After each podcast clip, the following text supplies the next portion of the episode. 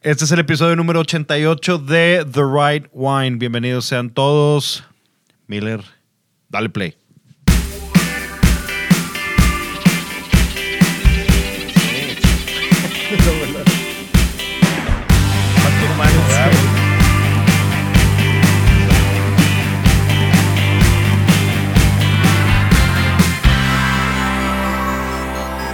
Entonces ya dijimos que podemos reemplazar a Miller por una interfase nueva, ¿no? Bienvenidos al episodio 15 número bolas. de 15 bolas. Bienvenidos al episodio número 88 de The Right Wine. Hoy es martes, 15 de diciembre. 15 de diciembre es quincena. Felicidades a todos. Bienvenidos. Estamos Y aguinaldo. a- aguinaldo también. Eh, hay paro de maestros y demás aquí en Monterrey, Nuevo León. Estamos Miller en los controles, Mauricio León y tenemos dos invitados. Uno se llama Humberto Falcón Cervantes y el otro se llama Arturo Arredondo. Bienvenidos, jóvenes. Aplausos para los. Pero déjame quito el tapabocas. No traías tapabocas, traías un pañal ahí. Qué. Bienvenidos, bienvenidos a este episodio que vamos a hablar del vino natural. De hecho, por primera vez estamos abriendo el episodio con un vino natural en la copa. Es lo primero que estamos haciendo el día de hoy. ¿Cómo están todos? Bien, ¿y tu amigo? Todo en orden. Ya te extrañábamos, Mauricio. Sí, ya sé, güey. Nada más. no supe de qué hablar. no la se semana pudo. pasada estuve platicando con Miller nomás. Estaba- No, no, la estuve, semana pasada estuve no. todo nervioso hablando con Miller solito así. Tuvo Ah. que sacar su conocimiento de ya casi dos años, ¿no? De, de escuchar de vinos. Pues, que hablamos, Miller. ya ni me acuerdo. Fue una buena prueba, fue una buena prueba. De hecho, parte de eso se va a transmitir el episodio de hoy porque hablamos de obstáculos de- Ah, en el tema, pero de los gatekeepers. No sé si sepan que es un gatekeeper todos. Un, como los. Bueno, yo hablé de la vieja escuela de los sommeliers, cómo no te dejan a veces crecer, que ya es como, eh, no te va a pasar mis exámenes, no te va a pasar mi conocimiento de exámenes. Y estábamos hablando, Miller y yo, de que cuando tiene él, por ejemplo, no sé, me imagino que antes en el cielo había otra persona antes que tú, Sí. rojo o. Gino Rona. Ok, yo- bueno, si quieres decir nombres, adelante. Ah, sí. No estoy diciendo nada malo. No, no, ya sé que no, nada más que es, a lo mejor él no, te pero quería dejar su chamba. Nada más estaba antes que yo. Ok.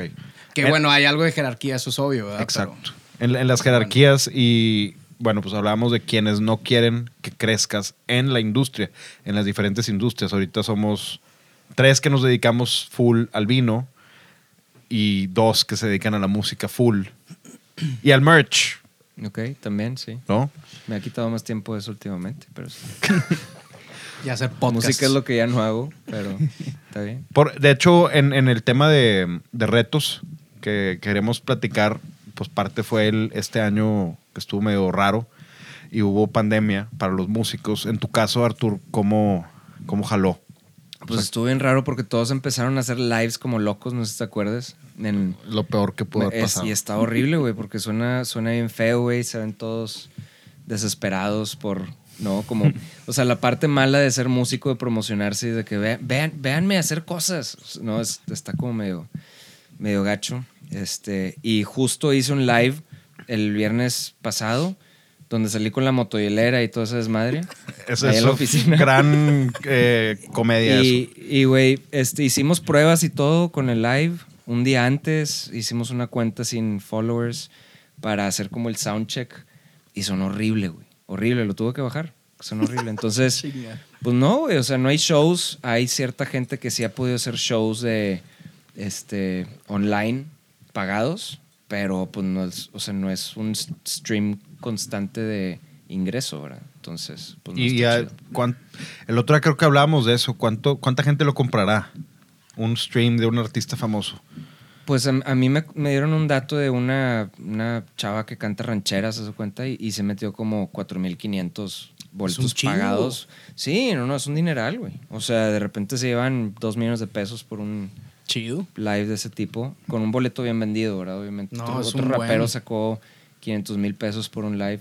Pero es que tienes que tener muchos fans, güey. Para Claro. eso sí, sí está cabrón, güey. Claro. Y eso sí es que como. quieran es- apoyarte. No, y, eso, pagar. y eso es de fan, o sea, literal de fanáticos. Porque yo digo, si a mí me gusta un, un, no sé, un grupo como que no va a pagar mil pesos por verlo en línea cuando podría poner, no sé, de que Rock in Rio y lo ves y mejor, o con, ma- con más ambiente y todo. No sé. Yo vi el, yo sí compré el live de hace dos semanas de Liam Gallagher Down by the River en el río. Támesis, en un barco en el río Támesis. Sí lo vi anunciarlo. sí, claro que lo compré y me la ¿Cuánto pasé. costó? 400 pesos. Pues Pero, es pues, está bien. a nivel Yo mundial. Yo sí lo pago. Prefiero una a dos pollos. Humberto, ¿cómo estás? Bien, estás Diego. muy serio, estás muy... Pensando en. ¿En, en qué, qué retos hubo este año para Little Wine Market, María Tinto, Este, para Humberto? Para María Tinto, pues dejamos de vender mucho vino en restaurantes.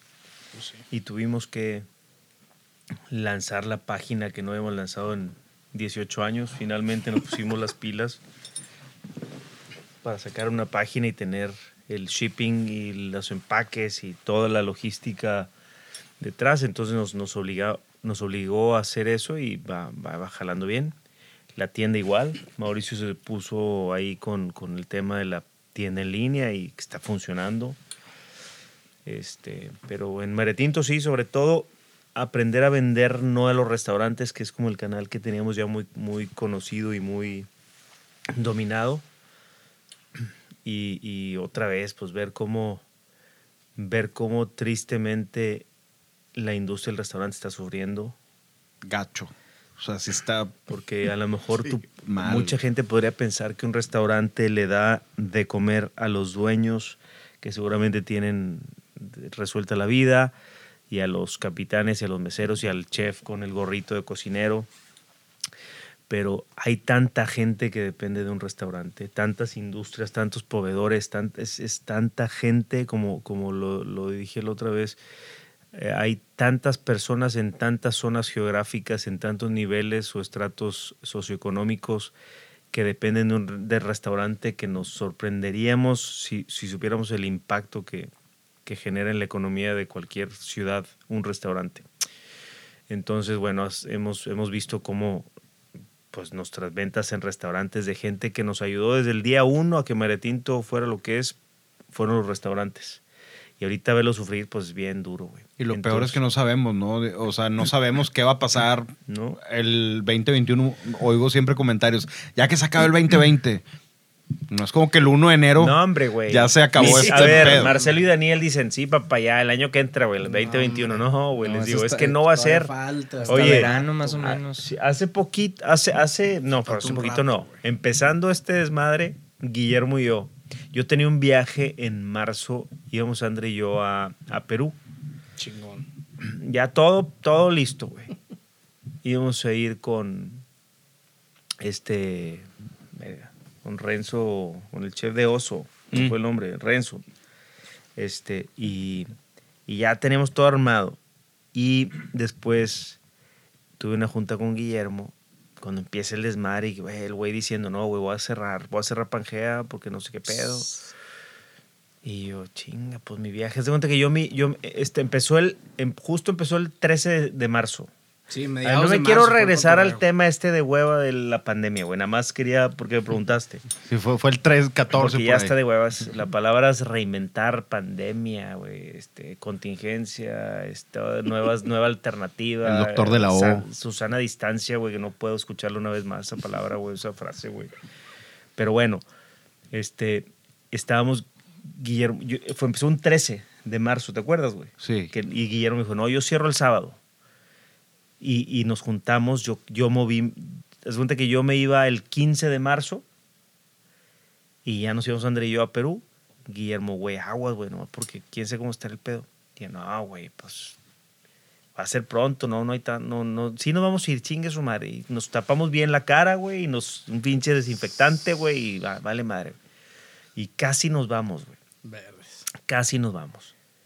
De, Ah, te hubieras quedado atrapado ya. a huevo, sí. Sí, de, puro, de nada, pura, de pura suerte, Espérate, ¿por qué, ¿por qué te habías quedado Ah, atrapado? güey, Cerraron voy, ahí voy. Porque Sí, eso güey. es un desmadre, güey. como- Entonces, de puro cuento, ¿Alguien me pasa vino? el, el cónsul de Perú en México, un doctor de chochitos, güey, de homeópata muy chingón, con el que vamos André y yo, que está ahí por la colonia Loma Larga. Tiene muchas terapias, güey, la neta sí es buen doctor. Y yo, ah, porque cuando yo voy ahí por los chochos, güey, veo que tiene una bandera de Perú. Y le hablé. Y yo, oye, güey, este, doctor. No, le digo, doctor, buenas tardes, doctor. Este, le dije, oye, vamos a ir a Perú, ¿cómo ves? Me dice, pues mira, andan bien tú y Sandra de, de- de- o sea, de salud, no, tiene, no debe haber mayor pedo, pero si cierra, o sea, el riesgo de que cierre fronteras Perú y cómo te regresas, güey. O sea, esa es la bronca. Y ahí, ahí nos eh, dijimos, yo, no, no vamos. Y eh, lo decidimos hace un día antes de, de ir. Y, y cambió el vuelo a junio, porque en la junta con Guillermo, no, hombre, güey, este pedo va a durar, hijo, mayo, güey, o sea, abril. En mayo ya, con madre, 10 de mayo reabrimos chingón, el Día de las Madres, nos mamamos las graduaciones del TEC y no pasa nada. Y yo, bueno, güey, pues no, lo cambio para. Y yo, Sandra, no, mira, tú con Guillermo, pues ya es que che, Guillermo le intelige, güey, dice que no, ni pedo. Vamos, a, vámonos en junio, lo cambiamos a junio 11. Cam- Perdí eso, ese vuelo, obviamente ya lo super perdí, güey, porque ya lo había cambiado una vez. Y creíamos en marzo, que en ju- yo, no, yo, yo de incauto, güey, dije, no, hombre, en junio ya se va a poder. Seguimos, estamos en diciembre y todavía seguimos pensando que en enero, güey. No, güey. No, no, No, no. no. Falta este. Eso no va a pasar. Y en ninguna este industria. No, hombre, teatro. Y Marcelo y Daniel, que tienen 17 y 14. No, papá, en, en enero del 2021. Sabes Güey. que yo siento mucho por los chavos de esa edad, o sea, como tus hijos, porque a esa edad es cuando estás eh, experimentando cosas nuevas, estás, estás cambiando, estás eh, saliendo a reuniones, conociendo gente nueva. Es como, como cuando forjas mucho tu identidad, güey. Total, güey, total. Y está, o sea, está cabrón. Estaba viendo, estaba viendo en el CIA Sí, hicieron como varios takeovers de, en, en mi universidad de, de estudiantes. Y estos güeyes se hace cuenta que mostraban algunas cosas de lo que ha cambiado. Y está de huevo porque ya no les permiten ju- juntarse en los cuartos, en los dorms, no les permiten socializar en las áreas comunes. y yo, yo me acuerdo que eso pues era, aparte de aprender y todo lo que tú quieras, era lo más divertido pues estar con los alumnos y todo, y ahora es como que literal vas a clases, haces tu tarea y te aíslas en tu cuarto con tus roommates que quizás ni te caen bien, los míos no me caían bien. Entonces imagínate qué hueva. Creo que yo, yo hace, y- hace como tres meses cuando entró la, la gente, creo que a la UDEM y al TEC y así, me paré en un 7-Eleven a comprar unas cervezas y oigo a, a unos chavillos de primer semestre que, oye, no, pues a mí me gustó la de, si viste la pantalla, la de mero a la izquierda. Y yo, que no, güey, se están, se están perdiendo, o sea, se están perdiendo lo que a nosotros eh, era entrar a, a prepa y, o carrera y, ah, me gustó la que se sentó acá, o de que si viste la de izquierda dos cuadritos abajo en el Zoom, esa está bien guapa, güey. ¿Cómo se llamaba? Lo que sí es que es la segunda revolución del porno, de la industria del porno. La, Ay, cabrón. Uy, ponle, un disco.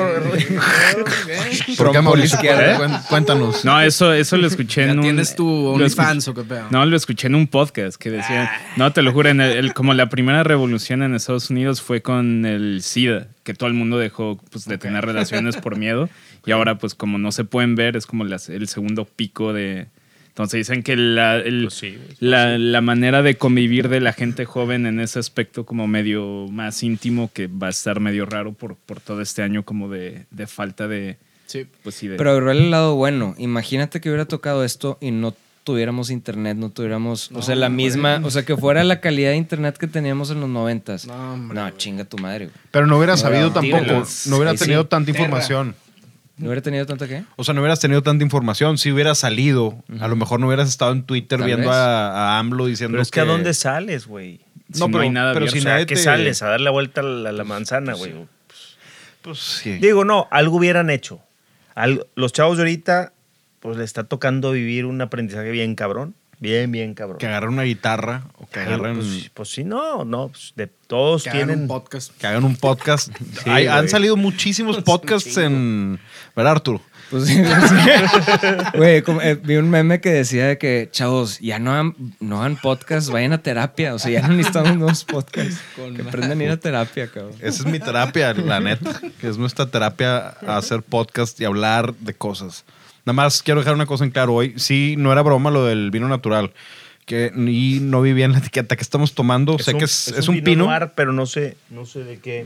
Ni idea. Está bien región. rico, ¿eh? Sí, Lo está trajo- bueno. Lo trajo Arturo. Lo, lo trajo Vilmad, Arturo. Hervé Vilmad, quién sabe qué. El Bevil Mad, Pinot Noir, no trae año porque pues, el 2019. vino natural. Ah, sí trae año. Sí, importado por Renault, Robert Ludovic. Mm. Sí, entonces, pues no sé. A un- ver, es- a, mí, ya- a mí sí me gustó. A ver, Google. bueno. ¿De dónde es? Googlearlo. ¿Qué dice? ¿Cómo se llama? Pues se llama este Se me- Hervé Vilmad, Pinot Noir. Me suena que ha de estar por allá por Languedoc. Porque allá se da más este tema de, de naturales. Rusillón por ahí podría ser, ¿no? Pues hay que mejor lo mejor. Por ahí, no, mejor pues- lo googleamos, güey. Por eso digo, yo no me estoy diciendo, me cae que... Perdón. Sí, güey, pero luego si no es, te van a tirar madreada, güey. Entonces mejor. No, no pasa. Yo a mí se me resbala. Oye, puedo hacer una pregunta. ¿Tú has Es aprendido de- de... escuchar a estos güeyes hablar de vino todo el tiempo? ¿Has, has aprendido algo? Todo este rato. ¿Qué Sí, has sí, aprendido? sí. A ver, cuéntame. Es Unas de cuantas cosas. Cheverny, del Valle del Loire. A ver. Casi. Casi, casi, casi. del otro casi. extremo de Francia, güey. pero... No, no, esto es, esto es Valle de Loire. Ok. Sí. Gracias, Google. ¿Qué haríamos sin el internet? Pero estuvo buena la pregunta que le hizo... Sí, perdón, los, inter- los interrumpí. No sabía que estaba este güey en el, en el celular. Miller pero- ha aprendido mucho. Pues más que nada me echaron a perder ya el vino porque pues ahora ya no puedo con ya no no es suficiente con los de las moritas de 100 bolas. Ya o los de Target de 12 dólares, ya ya no jala. Eso también me pasó a Pero mí. tienes un pero no es el enfoque correcto que te echaban a perder, güey. Al Bueno, contrario, al contrario, te abrieron un panorama Sí, sí, sí. muy amplio, muy- Eso sí. porque te estabas envenenando, güey. O sea, Puede te ser, estabas dañando a ti mismo. Que digo, Te- también. Eran mini suicidios, güey, lo que estabas cometiendo. Ahora estás tomando vinos, pues, más sanos, yo diría. Sí, definitivamente mejores hechos. Y probablemente tomas menos, Eh, en cantidad. en cantidad. No, sí, sí. pues, ya Porque esos, tomo, esos que decías la otra vez, uno que barrica de- no, en un podcast. No, fui yo el de la barrica. Vale. pero No. Dijo la Apotic. El Apotic, es el que me eso. gustaba a mí de Target de Por eso. 10 dólares. Pues, y eso. estaba mamalón. Y- y luego me- y luego- hasta que empecé a tomar algo bueno. Pues es que es, es- es- en el vino yo creo que es, sí, es fácil subir un escalón y bajarlos bien difícil. güey. no, pues ya. ya Pero lo que yo creo es que o sea, a lo mejor tomas menos cantidad porque ya no te vas a gastar, en vez de 10 dólares, ya no te vas a gastar 20 cada, a cada rato. La puedes pensar más, ¿no? Sí, es pues buena sí, manera de verlo. Decir, Digo, oye, me voy a tomar esta y la voy a disfrutar y más. la voy a- sí, A abrirte una potic exacto. y zumbártelo y zumbarte De tu hígado, botella. tus riñones, güey, tu páncreas y, y madrear. Digo, no, no, no. Y o sea, sentirte no- bien culero el siguiente día. Exactamente. Entonces, yo creo que es bueno. De hecho, Mauricio es el que mejor podrá platicar sobre esto, pero la tendencia en la gente en la tienda durante de marzo 13 a la fecha es tomar vinos mejores. Eso está bien, cabrón. O sea, antes llegaban por vinos de 250 pesos. Y ahorita la misma gente que gastaba 250 pesos se gasta 500, güey. ¿Por qué? Por lo que tú quieras. Yo, Porque yo fui víctima de eso, güey. O sea, yo soy uno de esos de los que, o sea, nunca en mi vida había comprado tan seguido eh, vinos, vinos arriba de 400 pesos, güey. De- Deja tú 500, ¿sabes? Sí te vi O sea- y me acuerdo de, de que me escribías, Sí, que yo me escribías de que, eh, güey, estoy, ¿qué pruebo? Este, este o este. Y- y, dije, ah, cabrón, O mira. sea que si, rep- si repetimos el episodio que tuvimos con Arthur, el resultado sería diferente. Porque ya es que en esa vez le trajimos un, un Arrogant Frog Pinot Noir y un Monjar Muñeret eh, Pinot Noir también. Ajá. Y les gustó más el Arrogant Así es, Frog, y te Sí. gusta más el Arrogant. Igual y ahora Estoy cambiaría. que lo fue a buscar al Little Wine Market, y, pero no tienen el cab. el Ah, sí fuiste, de- o sea, después. Sí, fue cuando me regalaste el aceite de, de oliva. Pero fíjate, tiene mucho que ver lo que estás diciendo tú Y ese fue el episodio con ocho, nada más well-being. para que sepas. Es well-being. O sea, se estás invirtiendo en ti mismo. Exactamente. O sea, de la misma manera que, que empecé a comprar plantas. En mi vida había comprado una pinche planta, güey. O sea, Y, y, y ahorita tengo ya cuatro Julietas en la casa y, y, ¿sabes? Y a Son mínimo sé, me sé cuatro nombres de plantas, algo que nunca en mi vida, nunca pensé. Y tiene que ver también con, con esto. O sea, es, es bienestar quererte comprar un vino, o sea, un vino un poquito este, de mejor calidad Disfrutarlo. y disfrutarlo, güey. Tomártelo lento y decir, "Es- este vino va a ser mi viernes, güey. Mi viernes en la noche. Exactamente, ¿No? eso. ¿Estás de acuerdo, Mau? Pues Sí, de eso verdad, a sí. salir Sí lo- de sí lo has cotorreo visto, a un ¿no? restaurante, pues, te gastas menos en una buena botella. O tal vez te gastes lo mismo, pero ya una botella más chida y alguna otra cosita de comer. Y sabes buena qué es lo, vez de impor- salir, ¿no? ya lo- importante es que ya no, o sea, no es porque, ah, como no salí, mejor me tomo. Ahorita los vinos que se venden en los restaurantes, cuando el gobierno deja abrir los restaurantes, porque ya sabes estas Claro. cosas, Chinga tu madre, Calderón. Jaime Rodríguez. con Con, copia No, a, pues, ¿qué, güey? copia a Adrián de la Garza y a todos sus güeyes. a, Pues que- todo, a, todo, a todos los que nos tienen así. Pero ahora, cuando dejan abrir, la gente está tomando mejores vinos, güey. O sea, Porque es tu oportunidad de disfrutar una buena comida con un buen vino. Antes a lo mejor no Porque lo ahorita tomabas así ya como- rompimos, o sea, ya rompimos esa idea de que no, ni de pedo más de 500 voy a gastar una botella. No, ya lo rompí. Mejor me ahorro en otras cosas exacto. y me tomo una buena botella. Y si voy al, al restaurante, aunque sea un poquito más, pero ya quiere tomar mejor vino la gente, güey.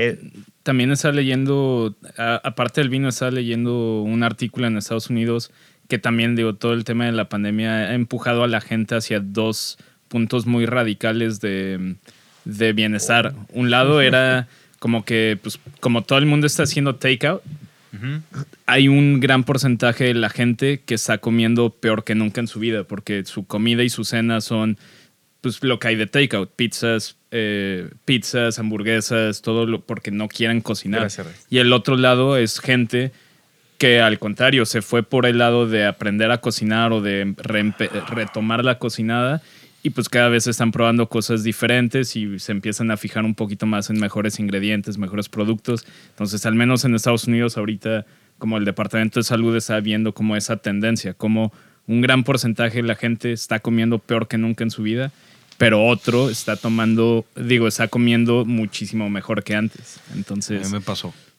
Digo, estoy en medio. Bueno. Estoy en medio. No, a ver, sorry, Diego, pero eh, nos vamos a tirar un clavado. Híjole.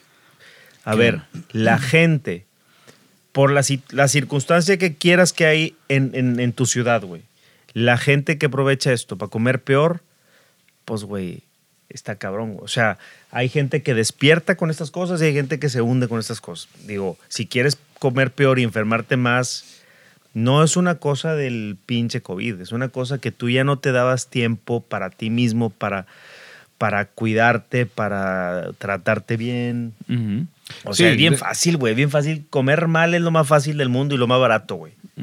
No, es más, más caro. Que, No, que no comer estoy de acuerdo, güey. No, bueno, no. sí. Es como Comer comer, mal, güey. Comer mal. Es más barato, güey. No mames. Digo, me refiero a, a pedir todo el tiempo, no sé, eh, dos pollos o... Bueno, no, pero no me por- refiero a la marca, es sino- Porque ahí hay barato, un güey. markup súper alto, pero si es quisieras más barato pasar porque te echas unas papas y una cheeseburger y a lo mejor palomeaste, no sé cuánto cuesta, güey, pero... Sí, es que a ver, ustedes están, ah, están hablando de comida chatarra de San Pedro, ¿verdad? Que es, es otra cosa. O sea, es Sí, como me- ok, comida ya, ya. chatarra, pero. Sí, me o fui al sea, extremo. está- sí, o sea, no, yo está- es- o sea, hablando de un nivel global, donde en el Jack in the Box, güey, puedes comer por un dólar cincuenta en vez de ir, al, Sí, ir a, sí. com- a comprar Yo estaba hablando verdes. Aquí. Unas O burgers de todos- barrio, güey, de 50 O bolas. todos los... mamá. No, güey, dos, tres hot dogs por 20, güey. O sea, ve...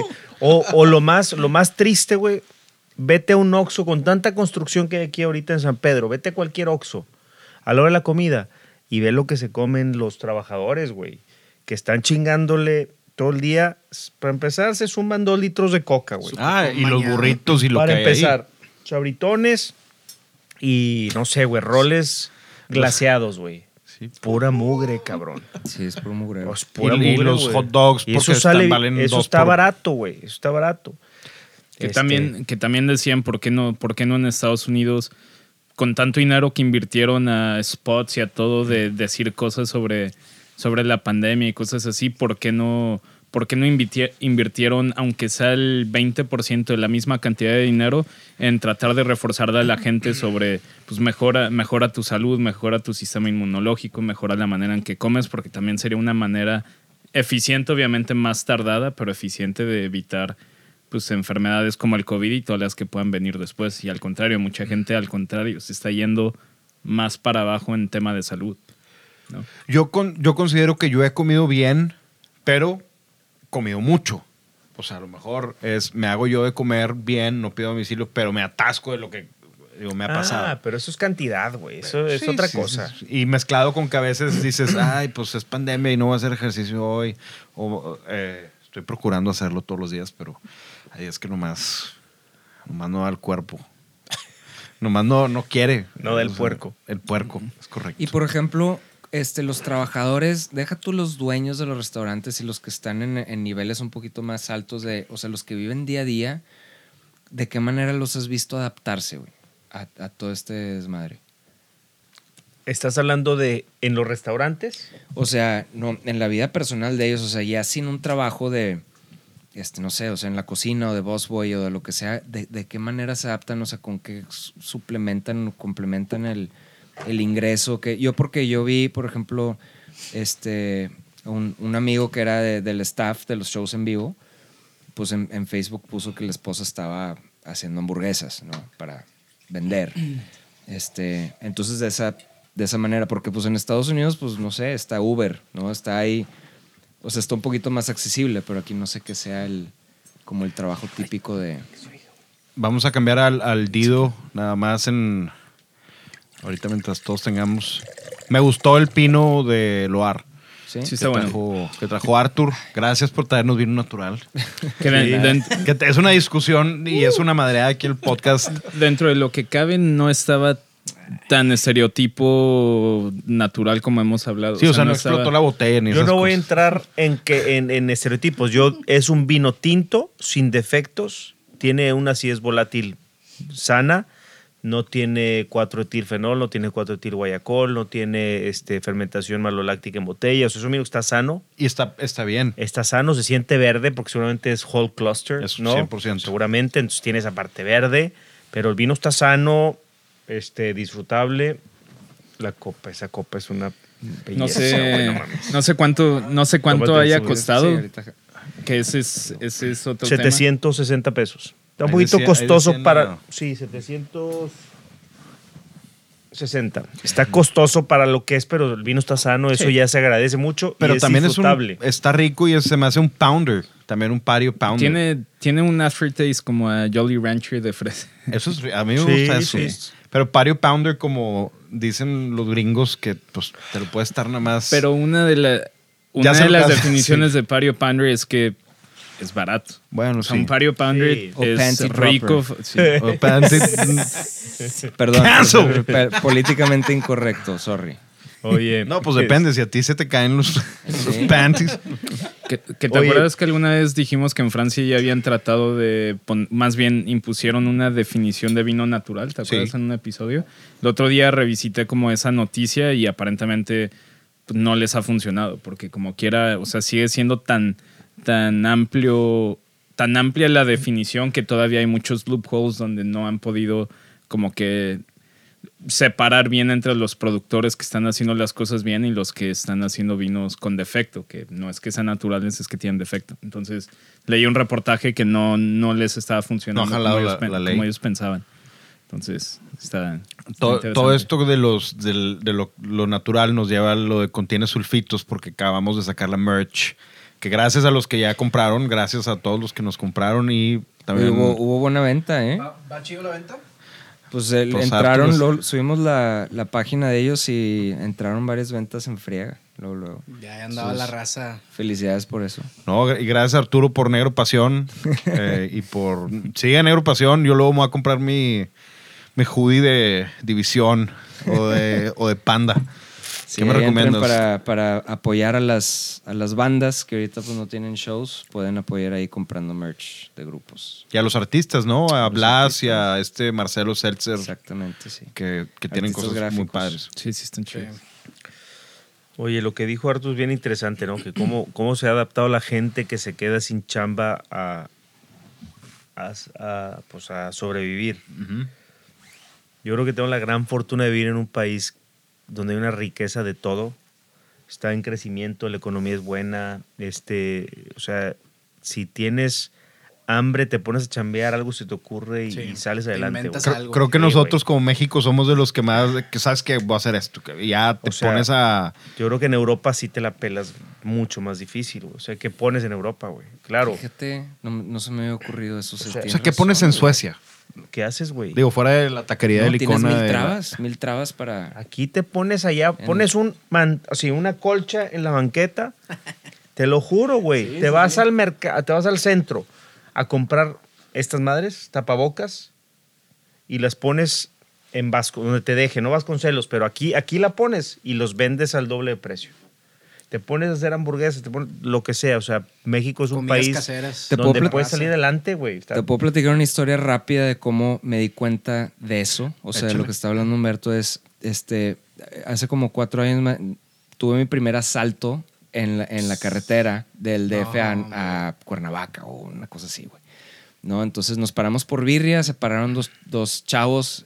Este, y creo que era una pistola de salva, uno tenía, ¿sabes? O sea, como que, pero es como la amenaza, ¿no? O sea, la amenaza que... No, pues y no venía sabes, platicando de regreso, pasó nada, me robaron la cartera del celular, pero de regreso venía platicando con uno de un Uber y eh, con un chofer de Uber y le digo, oye, me acaba de pasar esto, ¿qué piensas tú que, o sea, no sé, sabes que yo, yo personalmente tenía ganas de matar a ese hijo de la chingada, pero dije, ¿sabes qué? Es humano, tal vez no se lo merece.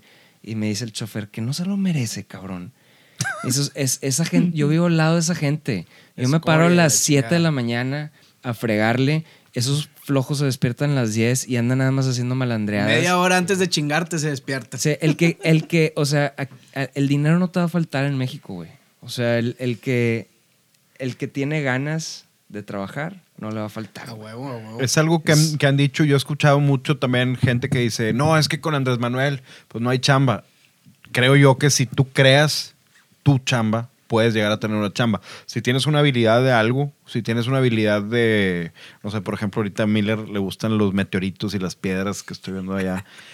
Pues a Miller pudiera vender esas cosas y se pudiera se ir a la pudiera. Huasteca a buscar y hay un mercado para eso, como hay un mercado para todo. Te puedes poner ¿Cómo se le llama en, en las calles en, en Estados Unidos y en Europa cuando se ponen con la guitarra? Eh, Basking. busking, sí. Busking De- se llama. Aquí no te dejan, ¿verdad? Aquí no se puede. No sé. Pues no supongo que puedes sacar algún permiso. Creo que aquí en México no. ¿Cómo Bueno, no ahorita no, no, que- Busking no te nunca has comido sentar. en una terraza en, No, en re- en Ciudad de México. no, pues No, en allá la sí, calle, en la calle. En la calle. Allá En- se en- ponen en al lado de permiso, Sí, creo. en Nueva York tienes pide- que- pagas un fee y lo puedes hacer. Digo, Sí, yo no puedo porque pues, no me van a nada aventar ni más una moneda. Free for all.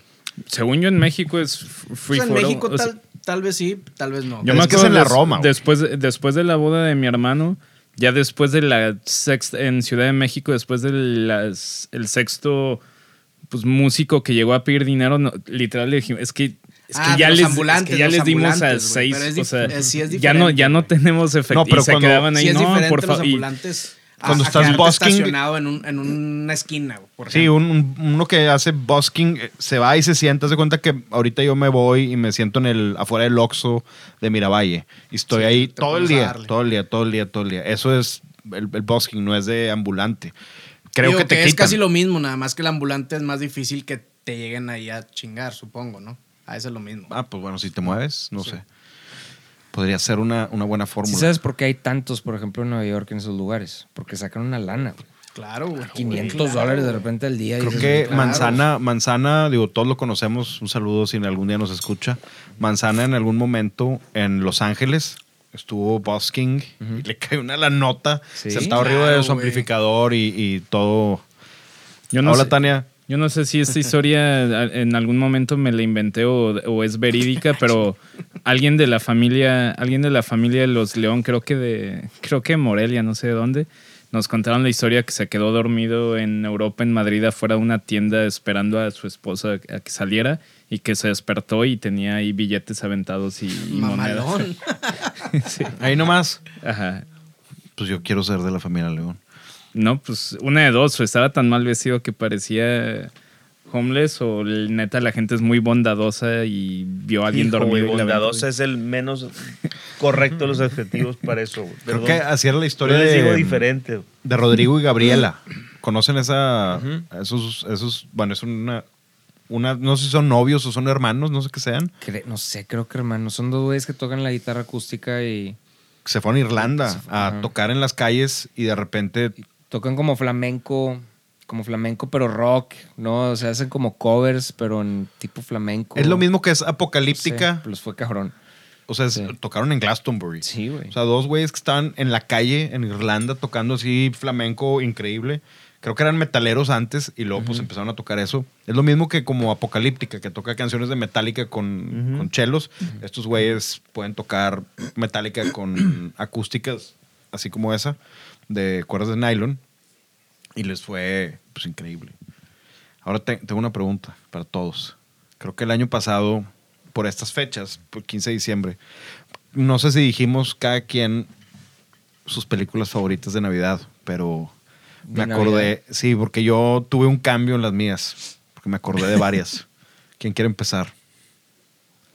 Yo no tengo, o sea, favoritas, así como Top rutinarias. 2 o top, top 3, que, de que Navidad, güey, Pues yo, yo siempre veía la misma con mi familia. Home Alone. la de- Por Angelito. no, A Christmas Story, la de, la de Ralphie, de Shoot Your Eye Out Kid.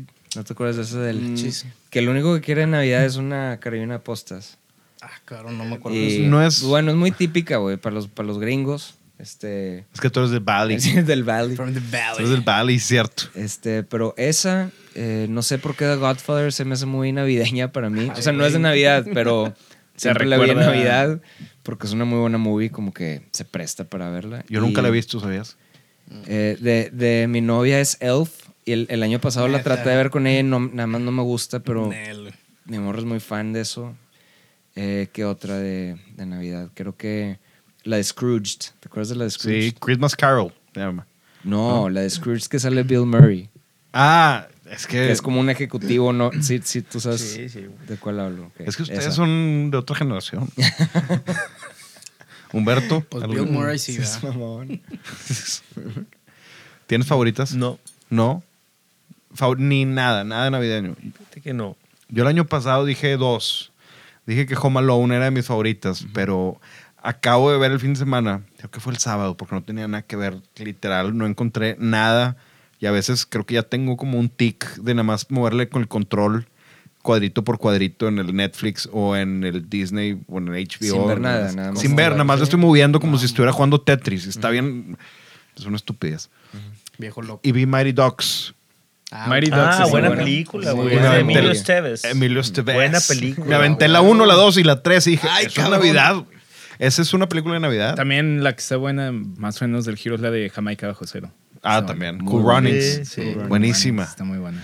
Eh, ¿cómo? Sanka. Sanka, you dead. Sanka. Eso es Sí, muy pero bueno. decir que tu película favorita de Navidad es eh, Home Alone es como el güey que en la fogata toca Wonderwall. No O sea, sé, es no, igual de no. Híjole, le diste en el corazón, güey. Bolas. Me diste en el corazón, cabrón. Espérate, Home no, porque tienes que decir, yo diría que es más navideño ver la de, ¿cómo se llama? La, la de Arnold Schwarzen- Schwarzenegger, que... mm, Ay, güey. Que es ¿Cuál, un, que es un juguete. Sí, Ajá. esa es más huevo. típica ahorita que Home No Alone. sé, no sé. ¿Cuál que es un juguete? Que, La que se disfraza. un juguete sí, que su hijo. quiere conseguir como el juguete de moda y, y ese Arnold como que se disfraza de él, ¿no? O sea, es como el personaje en un festival, algo así. Sí, es, es una película, no me acuerdo cómo se Te llama juro tampoco. que no sé de cuál No, estás La trama es, de Arnold Schwarzenegger. Schwarzenegger eh, consiguiendo un juguete para su hijo y no lo encuentra en ningún lado y esa es la trama de Ajá, la de película. eso se trata, y- conseguir el pinche Pero luego alguien está disfrazado, ¿no? O sea, creo él, que él se él, disfraza al final y Ya.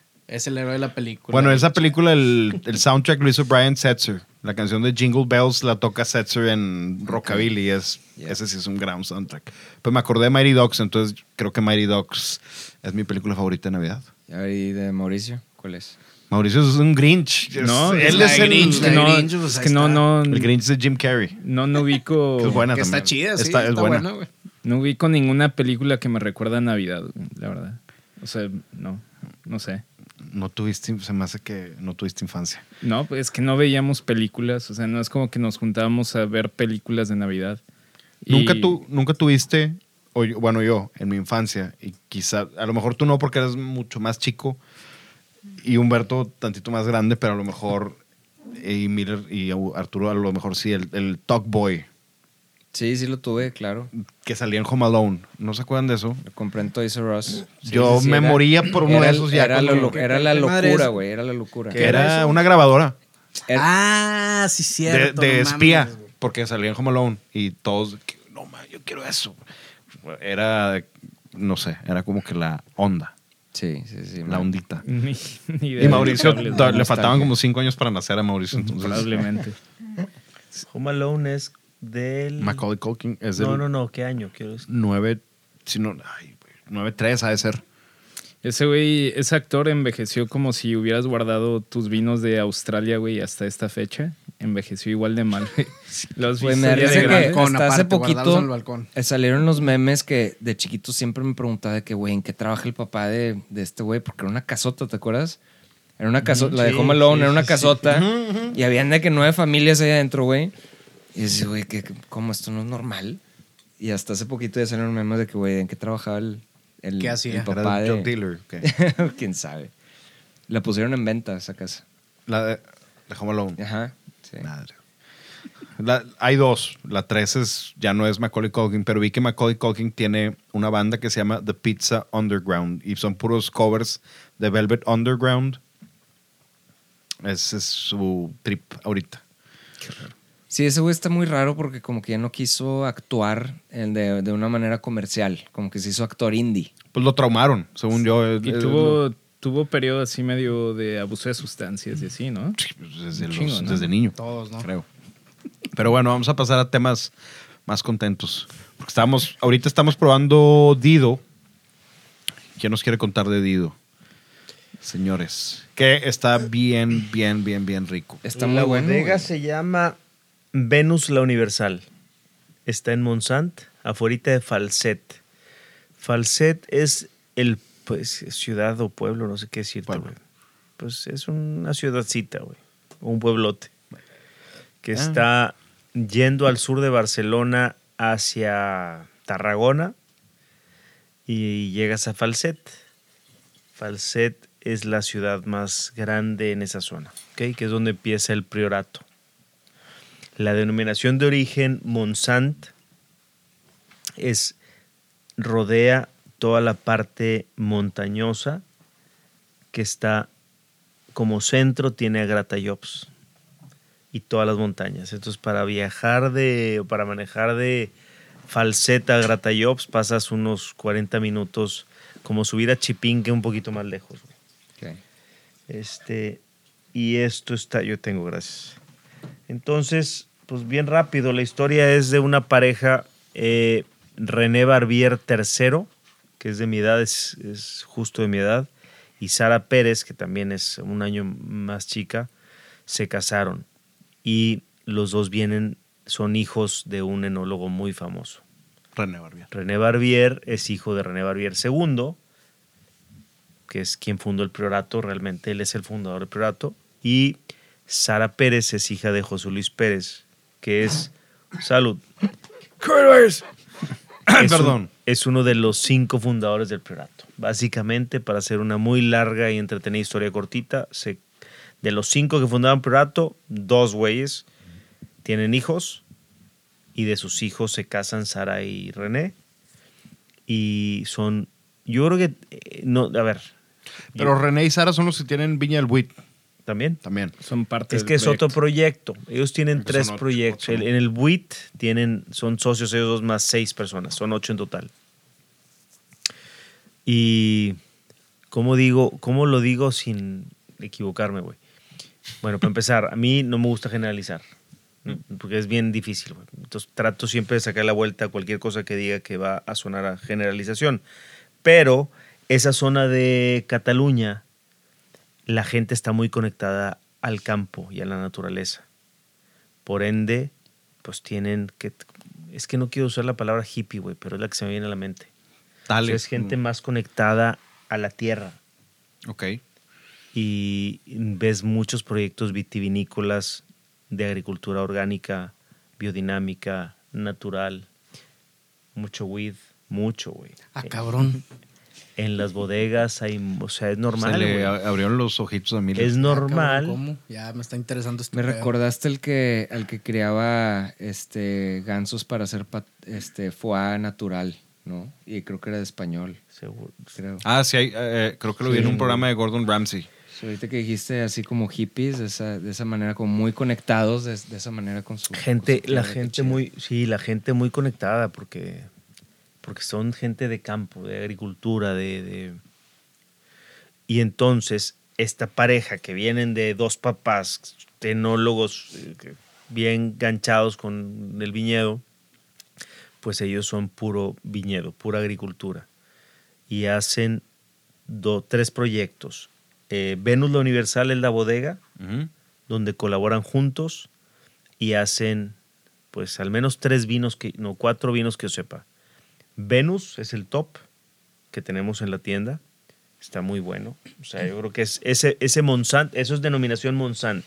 Que Monsant es la denominación no costosa de Priorato. O sea, si tú lo ves en el mapa, todo el anillo, casi un anillo de, de área, denominación de origen controlada es Monsant y la parte montañosa del centro es Priorato. Bueno, creo que Venus, por su precio, en mi gusto, es muy por encima que muchos Prioratos. O sea, no tiene la clasificación, digamos, eh, Priorato, pero es un, es un vino monumental, pues. Dido es su vino, digamos, de entrada. Cuesta, ¿Cuánto cuesta? Mau? 600. 600 pesos. Pero esto ya te da de todo. O sea, aquí ya tienes estructura, taninos, frescura, balance, permanencia. este, este que está- Es una botella de 600 pesos. Ok. Digo, No, el otro, yo. Dido. Sí, y bueno, pues eh, platicar con él. Vas a la bodega y hay mucho arte, güey, mucho. Y no arte mamón, sino arte de, de ellos mismos que les gusta. Uno hace, me acuerdo mucho que uno lo que hacía era eh, todas las barricas viejas las desarmaba y construía cosas con ellas, pero no muebles, o sea, no algo industrial, sino algo artístico. Hacía cosas bien chingonas, animales y cuadros y marcos y... Como esta cosa que está arriba. Por ejemplo, güey, como cuál de todo, la botella o Pues las dos. Sí, es un proyecto a medias. Le falta otras dos botellas y otros, otros dos eh, foquitos y ya. los focos, arma. los focos no te puedo ayudar por la botella sí. No, pues ya las tengo, nada más Ah. no, eh, no lo he hecho. Es de Ah, bueno. proyectos, ya ¿Te sabes. inspiraste en el Red Light District o, o porque el, foto, el foco rojo? No, pues no sé. güey. Ah, no había visto el foco rojo. si la apagamos, ¿se ve el foco rojo? Eh, eh, nada más que no llega. No, pues está- No, no está preparado, espérate, es un proyecto medias, güey. Bueno, bueno, bueno, bueno. Bueno, eso es Dido, güey. Bás- Está, a mí me gustó y se me hace que a la gente ahorita que le, que le gusta comer pavo y qué más come la gente en Navidad, Eh, pierna, Romeritos. ¿no? romeritos, tamales. Romeritos aquí no come nadie. En No. Monterrey yo no he no encontrado nadie, güey. No, no, no. Qué bueno. Bacalao sí. No Bacalao buenos. sí hay mucho en Monterrey, pero romeritos no me no. gusta ¿No nada. unos A mí la, comida de Navidad se me hace bastante mal. O sea, romeritos, pavo, eh, bacalao. Eres un Grinch. No, le gusta, güey. Oye, ¿no te gustan las películas de Navidad? ¿No te gusta la comida de Navidad? Puro dos pues, pollos, ¿o esa- qué, pues? no, esa- los tamales 100%. Es más, tengo como ¿De dos. qué? ¿Tamales de qué? A mí me gustan los verdes de pollo. Lo, o con- Eso no hay aquí en Monterrey, güey. Chilangos. Sí, chilango. sí, Ah, Sí, güey. Es una, es una broma, güey. No, una Le ponen vas a sacar. 200 gramos de masa y 20 gramos de proteína y Sí, salsa, una embarradita de saborcito. Pero, pero no, es que normalmente, o sea, en una cena tradicional, de- o sea, de casa que igual y cocina la mamá o la muchacha o lo ordenan, pues el pavo va a estar seco, los romeritos tienen un sabor muy raro, el bacalao tampoco está bueno, le ponen pasas a todo. O sea, todo tiene pasas. güey. Sí, es- eso a mí no me gusta. Eso, eh, eso estoy de acuerdo. El- el relleno gusta. también No, que hay- pasas, relleno dulce y relleno salado. A todo güey, le echan dos, pasas, güey. Digo, el relleno No, va nada más al relleno dulce, cabrón. ¿Cómo? Güey, eh, hacen también la típica, no sé si aquí, pero en Ciudad de México, la típica güey. como ensalada de manzana, como con yogur. Manzana, no sé qué. no, odio, es güey. crema. Crema, La crema Que más le ponen chafa, güey. bombones, güey. Sí. Hijo, No güey. mames. Nuez, esa sí está lleva chida, nuez, le pones apio. coco. No, Coco, no, no, no. Manzana, apio, Nuez. crema, Apio, nuez. ¿cómo, cabrón? Espérame, güey. Pasas. Sí, güey, Esa sí, es te lo otra, esa es otra receta. La primera vez que vi eso no lo podía creer. Fue como. Y- y- Volteé a ver si estaba equivocado. Uvas, equivocado. ¿Dónde lo viste? en tiene uvas. De la de. México, güey. Pero es la misma. yo- No, ¿Cuál? tiene lo mismo. Es fruta. Es como un fruitcake Sí, con sí, sí. Bombones. No, no es fruitcake, es literal trozos de manzana con crema, pasas, nuez y apio. Literal, todo mezclado. Sí. No, Está mi mamá lo hace más chingón. ¿De dónde eres tú? ¿Eh? ¿De dónde eres? De aquí. De Monterrey. Sí, ¿Tu sí. mamá también? Sí. Ah, Eh, es yo, soy, yo soy receta, el único regio. Eso- sí, es otro pedo completamente. ¿Cómo? No Él trae es apio. aquí. no bueno, apio. no, Él es de Arturo es del Valley. No, Es es de McAllen. Texas. Tú naciste en Monterrey. Tú naciste en Sí, sí, Monterrey. Bueno, Tania es de Guadalajara, que está Allá en el estudio. Allá hacen otras cosas también locochonas, pero Ah, muy buenas. Arturo es de, bueno, es de Monterrey, pero De aquí de Monterrey. Güey, viví dos años en McAllen, pendejo. Es que No, ahora la Monterrey. carrilla es. La carrilla aquí en Monterrey. Es que, güey, está cabrón. Con, Pero- con razón está. Dali. No con razón es güerito y se No, En tu favor, en tu favor, había una tienda en McAllen que a mí me inspiró mucho con The Little White Market, se llama Sahadis. No sé Sí, me es lo mejor. Mi papá siempre nos llevaba a tienda, Sajadis a comprar Llegabas todo lo de- oscura, güey, con una alfombra bien sucia, pero tiene unos vinos chingones, vendía latería buena. Esa tienda era un era lo mejor de Yo de todo chiquito el valle. me llevaban ahí, yo estaba ahí en, en Sajadis viendo y me acuerdo que ¿Te compraban. acuerdas que además estaba, o sea, estaba cerquita de la 10, pero pero metí, o sea, no O sea, estaba en no era así como en una avenida principal. Y había un dueño que como que era el güey que sabía, o sea, había un güey que te atendía todo. Yo digo, yo me acuerdo porque yo estaba nada más chiquito y nada más como que veía que mis papás hablaban con esa persona y de repente salían con jamón serrano, con Sí, queso. Sí, alguna vez fui, o sea, no sabía que era, que era buena, pero alguna vez acompañé a alguien como por un jamón, una cosa Lo, así. lo que aquí fue en un tiempo Riex. Total, ándale. Era el mismo, la sí, misma pero cosa. con vinos, pero con vinos chingones. Sí, porque o sea, en Riex había en Riex tres no había. etiquetas No. de vino, ¿no? No, Sahadis tenía muy buenos vinos. Sí, pues había la Tour y. Me acuerdo cuando yo, cuando yo vivía allá, que fue en el, ¿qué, güey? O sea, me mudé allá con- cuando justo llegué y se cayeron las Torres Gemelas. No sé, no sé. Digo, pero esa es la frontera, no es considerado amuleto Estados de mala Unidos. suerte. y, y este, y sí, fueron más o menos por esa época, 2002, 2003. 2000, Nada más existía un restaurante que se llamaba La España, ahí. Sí. Este, que es de Isaac. Saludos a Isaac si está escuchando. Que le gustaba mucho pintar, entonces estaba como en toda esta onda de la. Pero era el único restaurante bueno, entre comillas, o sea, de, de- de comida gourmet hecha a mano, porque son puras franquicias, güey. No Para mí era nada. Claro. Y fui hace poco a McAllen ¿no? y ya No sé, hay, ya. ya. hay unos 10 restaurantes buenos, güey. O sea, ya, ya, No, ya está bien ya- armado. ya güey, ya hay- está bien armado. Bueno, yo hace rato que no voy, pero pero ya hay comida india de verdad, Mm. ya hay comida japonesa buena en la en- sí. Te dieron ganas de regresar, Arturo. Fue- no, pero, pero No sí, es- no, pero sí hay un- No es nada feo McAllen, güey. No, De sí. verdad. ¿Qué, te- mal, qué es mejor? Digo, verdad. ya no me acuerdo bien, la neta, porque los so- creo yo que son iguales, Laredo y McAllen. No es lo No, hombre, güey. Ya- ya no, sé que no, me- no, chiste, güey. No, Es que la- la- no, puede ser lo que dijiste, güey. La estructura Laredo es la ciudad misma. más fea, Arturo güey. que es de allá te puede decir. Laredo es la ciudad más fea, güey, de todos Estados Unidos. Y Harlingen. Está mejor, güey. Sí, Sí, Claro mejor que está mejor, güey. No, Laredo, no, sí, estás... Laredo hay nada más Academy. Allá hay Cabelas, Bass Pro Shops, otro pedo más. Más Pro Shops verga. también está en Laredo. Laredo, ¿dónde, güey? Pues, ¿Dónde no está sé, Bass Pro pues, Shop? No, bueno, entonces era Pero no importa las Tiroso, tiendas, güey. O sea, la vibra de la ciudad, güey. Laredo sí, tiene una vibra bien gacha, güey. Sí, es otro pedo. Sí, porque en McAllen abrieron ahí el, el centro, el centrito, el old, old eh, ¿cómo le llaman? El old downtown o lo que, lo que fuera, lo revivieron. Y pues, eh, pues está padre, hay buena vibra, hay restaurantes ya, hay bares chidos, cuando antes no. O sea, yo que viví ahí de chavo dos años, dos años viví ahí. ¿Te imaginas? Pero ¿A cuánto tiempo están de que les pongan un Whole Foods? Como en South Park. En McAllen, no, yo digo, no sé cómo esté la ciudad económicamente ahorita. Seis Pero meses. no sé, Ah, pues, no sé, pero no, no, no está mal la economía en McAllen, yo creo, güey. Pero no, Laredo, la cantidad de energía negativa por tanto crimen que pasa por Sí, ahí, es que güey. es de tal- traileros, güey. Sí, de- Sí está medio no, desolado güey. ahí. No Pasa la droga y pasan los indocumentados y los polleros, güey. El Puro Motel todo, ahí. güey. No, no, hombre, güey. No, no, no. No Pero, te digo, equivocaste. ojalá, ojalá les O vaya sea, yo sí mejor a la- podría. de lo Yo que sí, les ha yo ido. sí me quería un fin de semana en McAllen sin pedo. Claro. En ¿Sabes Laredo dónde? no, güey. ¿Sabes dónde es? Laredo Laredo, prefiero manejar hasta, ¿cómo se llaman las otras madres? Más adelante, No, güey. pues, este... Ya San Antonio. No, no, no, antes, güey. Hay como tres pueblitos, güey. Hay uno que tiene un HIV. Es que yo con- cuando... Es de que Harlingen, San Benito. No, Este- no, no, no. No, yo estoy hablando acá de, No de Laredo no para arriba. O sea, Laredo Ah, lo brincaba, güey. Ya. Laredo ni por gasolina me paro, güey. Prefiero quedarme más adelante, güey. en- ¿Sabes? Te voy a decir un lugar, el mejor lugar que yo he ido en la frontera porque un amigo mío... Perdona a mis amigos de Laredo que los quiero mucho. Es lo que voy a Un saludo a la raza. Pero es bien famoso Laredo, güey. Yo, yo he visto la, la palabra. Laredo, Texas en Sí, un chingo de libros. No, yo he ido chingo de es veces no- a Laredo.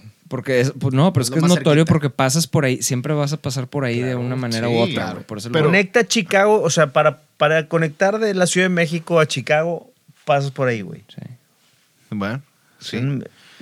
Echas, echas gasolina aunque sea. Quiero, quiero eh, el lugar que yo conocí y lo he, he ido dos veces nada más. Es un lugar que se llama Pueblo Chico, que está en... Pueblo Chico. Pueblo Chico. Está en el- del, del lado de Estados Unidos. Creo que pasas Indios Verdes. No, no, no estás... me estás- No, ¿de es- dónde Ahí? Sí. ahí yo no conozco, güey. Es- es- no, Indios Verdes es, es México. Es como el puente. El de- puente de- para cruzar. Ajá, es uno de los puentes para cruzar, pero te desvías. Pero estás hablando acá hacia el valle, güey. No en Laredo, ¿verdad? No, no, Sí, te, vas a, este lugar que se llama Pueblo Chico o Pueblo Grande, una de las espérame. dos, no sé. Pero dime una cosa. Está bien bonito. Dime una cosa. De aquí para llegar allá tienes que irte hacia San Nicolás No, o hacia el aeropuerto. Hacia el aeropuerto. Ah, bueno, güey. Estás hablando del valle, güey. Ok, ya, bueno. Pero el, el lugar Ah. está bien bonito. Porque hay campos de golf, el Ah, lugar... tú dices, o sea, el lugar donde cruzas después de Pero Indios campo de Verdes. golf- Ajá, exacto. Campo Ok. de golf es muy estresante, ¿no, güey? Es que chingarle mucho en el campo de golf. Ah, no, no, no, yo- yo no juego Sí, golf. güey. ¿Sabes la sí. chinga que es, pendejo? No, no. Y si a ver, Ah, el golf es un es pedo. una puede- chinga. ¿Cómo se llama este güey que dijo esa pendejada? El compirri, el compirri. Está bien O sea, chistoso, güey. Sí, peor- sí, sí. La bien. peor combinación, ganar 40 mil pesos y jugar golf los sábados. güey, Está bien. Cabrón. Y aún así Qué va a ser tu, pro- tu próximo gobernador. Ahí Neta, me la largo- boca. Cagado, cabrón, ojalá. Me largo a... Güey, es que no, no, no porque le vaya a él ni nada, pero es porque pues ya Pues cuando sí, le saben el jueguito probable. de... No creo es que ese, Es onda. Trump, ¿no? De que llamar sí, la sí. atención lo más posible Bien, hasta que... bien. Ojalá gane el PRI. Vi en Twitter que, Sí. que hasta Felipe Calderón le, le, le mandó un tweet de que de- básicamente diciendo qué pendejos. O sea, ya para que ese güey se Pero ya fije te en un güey. a ver, es lo que ¿Eh? quiere, o sea, que la Sí, raza sí, me ta- a ver también- y luego también ya lo después, pensé, también ya lo teniendo pensé. los followers y todo el pedo, ya ves cómo te inventas alguna chingadera para que Oye, y en, y en el mundo del vino no existen cosas así como Claro. actos de promoción que dices, ver. Así, Claro, tener un todo. podcast y decir, y decir pendejadas. Oye, pero el podcast es ya es, es, es parte de la nueva normalidad. De que si tienes una marca, tienes que tener un podcast a la par. Ah, no lo tienes es- que tener, pero Es lo, es lo mismo, es, es tienes como... que ser un ecosistema, güey, detrás de tu marca. Tú tienes que hacer tu ecosistema de marketing. Sí. Eso es algo de que yo me acuerdo que decía Gary Vaynerchuk y lo repetía y lo repetía y lo repetía. El güey, todas sus empresas tienen un podcast, todas, todas. Verdes. Y el güey es el host de todos los Ay, podcasts de sus empresas. Pero tiene, pues obviamente, pues ustedes, Negro Pasión, y otra vez anuncio, Negro Pasión, chequen la merch favorita de sus bandas. Gracias, Diego, gracias por el plug. Si quieres, dinos nada más las bandas que tienes ahí. Sí, a ver, ¿quién está en Dinos quiénes tienes. Ahorita están, eh, tenemos a División, la División Minúscula, a, a Kinky, este, a mi banda que se llama Desierto Drive, que no hemos tocado. No, pues nadie, güey. Este, a varios, hay un, este, a Millonario, rapero que está con la disquera del Cártel de Santa del- de Babo y de, de esta raza. Eh, Celso Piña, ¿no? Celso Piña, sí, el maestro. Celso Descansa en paz. que Miller, descanse en Miller paz, era el ingeniero de sonido de Celso Piña. ¿Ah, Dos, sí? a- dos años me aventé con él, Ok. jalando. Qué honor. Sí, a varias razas, o sea, está, Panda, está padre. Tu, tu ex banda. mi ex banda, Fue Panda. una gran rima. Sí. Este, Ya sé pero que no te no, gusta está chido. eso, ya, ya llegamos al punto donde hay ventas diarias Chingón. y, y, eh, eh, acabamos de contratar nuestro segundo empleado. Entonces, güey, güey, es una locura. Está bien, madre. está bien curioso, güey. Como Y digo, nunca hubiera pensado que la gente iba a estar comprando o una playera o un llavero o discos, güey. La gente está comprando discos. otra Ah, vez, venden discos ahí Sí, también. discos, discos. O sea, pues ya discos nadie de- vende de discos, entonces si quieres los Pero es que discos es, un- de- es, es memorabilia, güey. Lo, Sí, lo consideran memorabilia. ¿Viniles entonces- también o no? Viniles todavía no, pero ya estamos consiguiendo los proveedores para hacer. Pero, por ejemplo, un disco, yo, por ejemplo, ya no pondría discos en ningún lado porque no tengo dónde poner discos. Pero si compro un disco, sería por tenerlo físico, como Sí. tengo, por ejemplo, los viniles de Castor de Sonsonete y Por ahí el lo tengo también. Eurek, pues sí, nos los dio al mismo tiempo, pero pues no, es un, ¿cómo se llama? El- Es un single. No tengo Sí, sí, dónde sí. poner un Ah, sencillo sí, sí. de, de Pues es que vinil. es memorabilia, pero eh, ya te había platicado, ¿no? Esto, lo de que saqué mis discos viejos, los puse en el carro y suenan cabrón, güey. Los Ah, discos suenan muy, Pues sí. muy chidos en el carro, güey. Este, pero bueno. Sí, entonces eso, Eso es, calidad de disco, obviamente. Exacto. Es Sí, el máster, básicamente. Digo, o sea, dentro de lo que es, es promoción, tienes que hacer algún tipo de promoción para mover tu producto y demás, güey. O sea, eh, estoy seguro que en el mundo del vino, igual que en el de los artistas y de los músicos y demás, existen aquellos misteriosos que no tienen que hacer mucho para promoverse porque ya tienen como una... Pero porque ya lo hicieron. Este, sí, sí, Ya, porque ya. llevan rato en... O sea, tuvieron... Ya al- tienen cimientos. Sí, exactamente, pero este, para arrancar como un- una marca nueva, un producto nuevo, tienes que hacer promoción. Ahora, obviamente, es- esto es como de lo que estábamos hablando, de esto, lo del siguiente gobernador, y sí, pues es como medio mala promoción, ¿no? Está medio descarada, güey, sé lo que iba. Pero, Digo, digo, también todo eso, la verdad es que se conecta con, con lo del episodio pasado, que es un poquito, al menos en el mundo del vino, de los gatekeepers, porque yo cuando pienso en gatekeepers, tampoco pienso tanto en los, los viejos que están arriba de ti. Yo pienso más en que en el buen sentido de, las de la palabra les llaman tastemakers y en el mal sentido les llaman gatekeepers, que son básicamente la gente que te dice que te dice qué tomar y qué no tomar, ¿no? Pero en un sentido como esto está pinche, esto sí, esto sí tómalo, esa no. es que Y yo sí hemos- valoro eso, güey, yo sí valoro eso. Por pero lo hemos, lo hemos tocado, por ejemplo, con el tema de algunos, de algún, de algunas marcas que utilizan marketing engañoso, como por ejemplo cuando hablamos del vino de esta Cameron Díaz, que básicamente para promover su vino, Es un robo. ella, ella te está, Sí, pero ella por te está diciendo todo lo demás es mugrero, todo lo demás te va a envenenar, todo lo demás te va a matar, toma lo mío. Lo mío es lo único que está limpio. O sea, my wine is clean, todo lo demás no está clean porque puede tener, o sea, no, en lugar de decir es que puede ella, tener, está, dice todo ella, lo está, tiene. eh, ella está haciendo lo que uno debe hacer, que es promocionar su producto, pero, o sea, yo le haría más caso a si Diego, por ejemplo, este, tú tienes tu podcast y si tú tuvieras tu top 10, este, los top 10 vinos del año por precio, por tal, yo claro que te voy a hacer caso, güey, porque creo y confío en ti. Igual Humberto, no sé si Humberto hiciera eso, digo, digo, al menos que yo pensara de que, ah, es que el güey está, está tratando de vender tal marca, de moverla porque Le están está en dejando su un tienda o lo que sea, diría de que, ay, pues qué flojera. Pero si sé que es honesto, ¿no? Que realmente es honesto con, con lo que tiene. Deberíamos hacer una, un- una guía los tres. Yo claro que le haría caso a Humberto y diría, güey, me, la- me hace la vida más fácil de estar en una tienda como idiota viendo vinos y no sé ni de qué. Mejor le hago caso a Humberto, mejor le hago caso a Diego. Por eso son importantes. Ya, Mauricio, y por eso es importante que lo hagan bien, güey. Me explico, o sea, que no hagan... Es que bien Y- fácil, Y, si sí. quieren promocionar sus productos, se vale mi- mientras digas, ¿no? Y, y lo puedes decir de que, pues, estoy promocionando esto porque es un producto que, que quiero promocionar, se me hace chingón por esto, esto y el otro. Y ya, güey. Y no tiene nada de malo, pero si es importante, vaya, no sé si esto es, tú estás hablando de un tastemaker, bueno, de un gatekeeper, pero esto es más bien como un tastemaker, ¿no? Este, se me hace importante que exista este tipo de, de personajes en las industrias, vaya. Pues digo, también de cierta manera, la, por eso la estrategia que hemos tomado Diego y yo en el podcast, a diferente, o sea, sí nos han, o sea, sí nos han llegado algunas ofertas de marcas muchísimo más grandes, pero que son de vinos que la verdad es que no nos gustan como para tratar de plug un, un ¿cómo se llama? Como patrocinio. Pero pues, por ejemplo, si yo, si yo te recomiendo mi- mis 10 vinos favoritos y de repente te meto un comercial de las moras, algo que yo jamás en la vida tomo, pues pierdo toda la credibilidad, Obviamente, obviamente, pues como todo, si llegaran con una oferta que estarías tonto de rechazar, pues la tomas. Pero yo creo que en esta etapa también pierdes un poquito credibilidad, ¿no? ¿Cómo te hablo sobre tomar vinos como Dido o vinos como Rebel, super cuidados de manera, o sea, con muy baja intervención?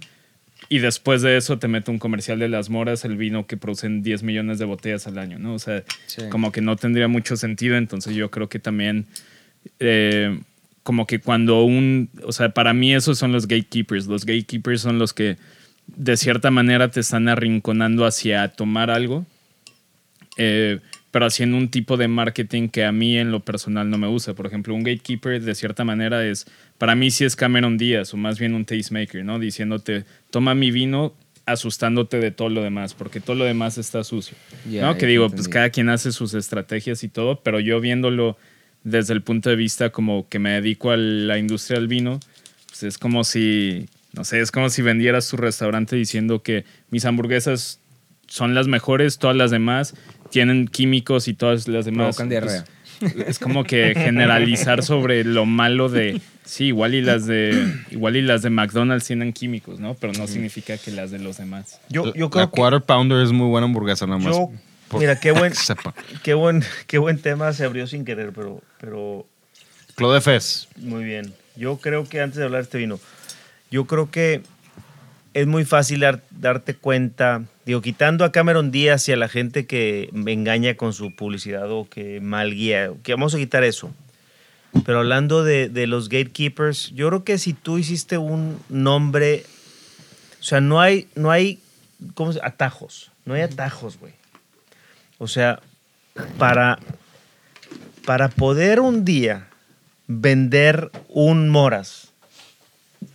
No, no tienes que estar peleado con vender un Moras. Es como, imagínate a Arthur, güey, que de repente, después de años de chingarle y de buscar eh, un gusto y un arte en la música y crear cosas bien chingonas y a rodearse de, de- de cosas muy buenas en cuanto a música, y un día de repente empieza, llega a decir, hoy puedo hacer reggaetón, no, no que lo hagas, güey. O puedo vender, puedo promover a un reggaetonero que a mí me gusta, güey, y me va a pagar un millón de dólares por mención, güey. Ay, cabrón, ya Claro me hizo un nombre. sí, claro que lo hago. Yo sí mencionaría las moras en el momento en que sepa que la gente ya tiene, ya sabe que yo no ando haciendo basura, güey, que yo tengo una, una trayectoria que me respalda y, y al rato, claro, güey. Por ejemplo, un restaurante de Wolfgang Puck o de Emery Lagasse. Yo hoy en día no tengo siendo en Estados Unidos y chinga, no, no encontré reservación. Y está en Los Ángeles el Wolfgang, el de las pizzas, güey. Voy, güey. Ya sé que el güey se hace pizzas de microondas y que vende macarrones con, con queso, güey, de microondas en el Costco, güey. No importa. Pero, güey, tiene una reputación que se puso a chingarle en la industria por tantos años que si monta un restaurante con su nombre, no va a estar mal.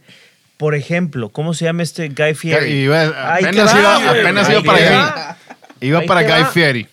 El güey ese está más joven. O sea, el güey no ha hecho. El el güey es más de este pedo del Instagram. O sea, el güey se hizo más modernón. No, tiene, no, no le chingó como Emeril, como Wolfgang Puck, como el. ¿Cómo se llamaba este? El, el italiano de pelo. El gordito de güero de pelo largo de Nueva York, güey. Este, Mario Batali. Mario Batali, güey. O sea, no le chingó tanto este Guy Fieri. Y está atendiendo al mercado pop de ahorita, güey. Fui en, en, en Cancún, en la, ¿Tiene en la restaurantes terminal, ahí? en la termi- ya trajo su marca, güey. Ya la trajo a México, alguien la trajo. Pues no vale madre, güey. O sea, vas y no vale madre comer y pagas una pinche hamburguesa con, con la, la imagen de este güey y pagas una hamburguesa a precio de aeropuerto. O sea, quítale el factor aeropuerto. Carísima más lo que te cuesta en el aeropuerto.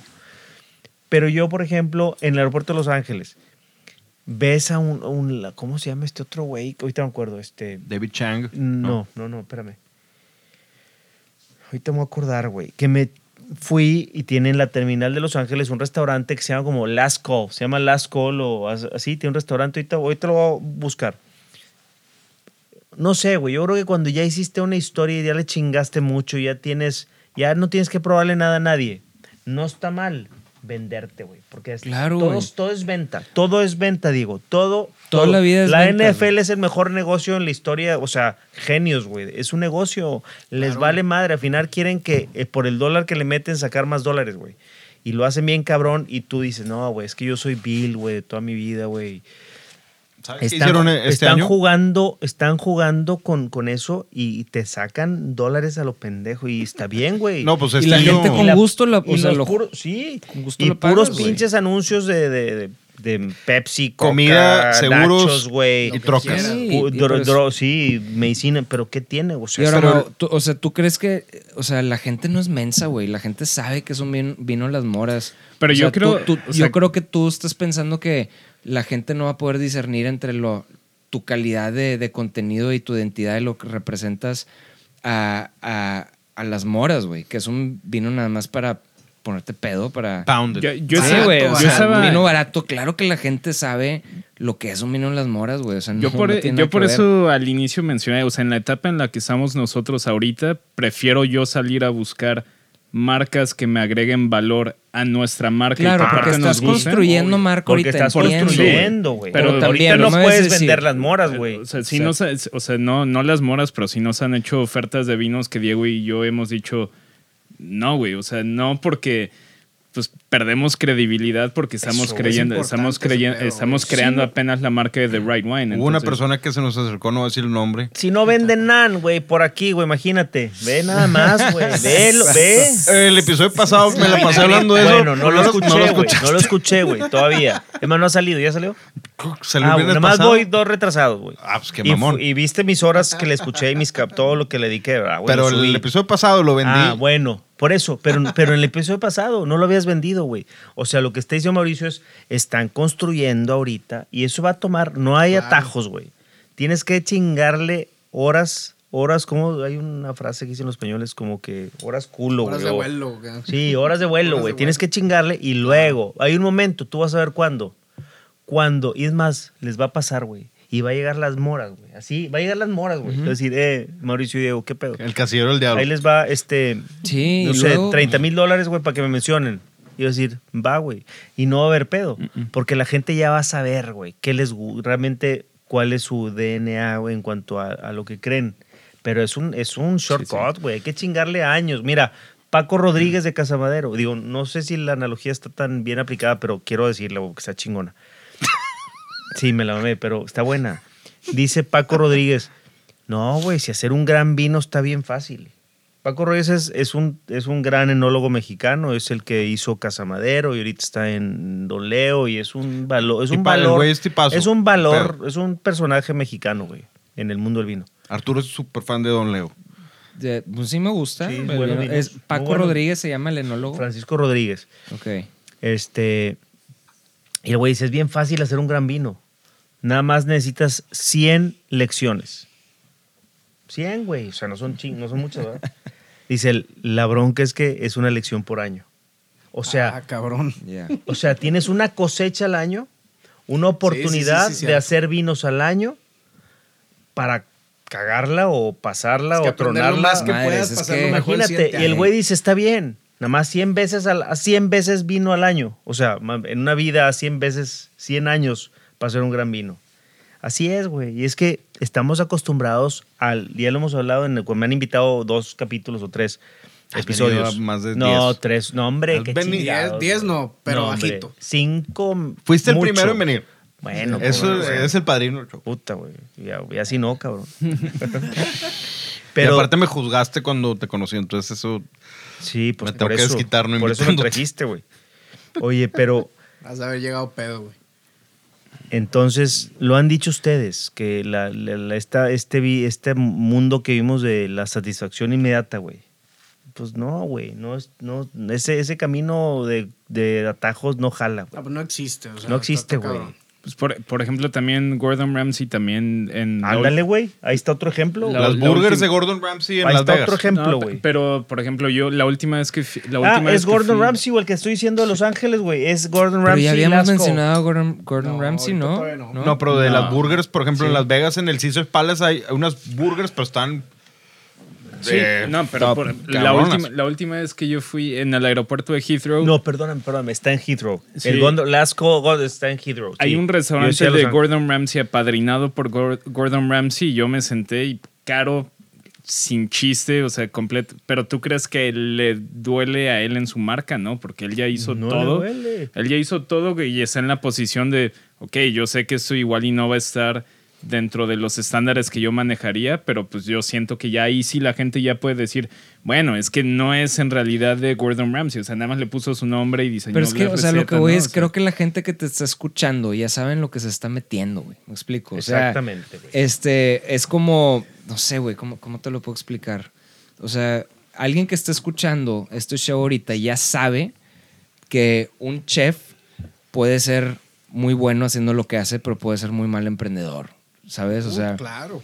entonces, no, o sea, una cosa Pero no tiene que ver con la una otra, fibra güey. en mucha Sí, gente así que Entonces, o sea, creo que la gente que está escuchando esto es para, quieren más de esto, o sea, más de este tipo de conversación. Sí, Eh, y, y no es gente que, que va a decir, ah, es que este está promocionando las moras, entonces que se vayan a la chingada. Pues claro que no, güey. No, pero por ejemplo, ah, digo, uniéndolo con música, hay un, hay un hay un podcast que me gusta mucho que se llama Ten Questions, que es de uno de los güeyes de la NFL de Good Morning Football, y entrevistó al de Creed, al Scott Stapp. ajá, Scott Stapp. Sí, lo- Y por ejemplo, él, Arturo se parece a ese güey.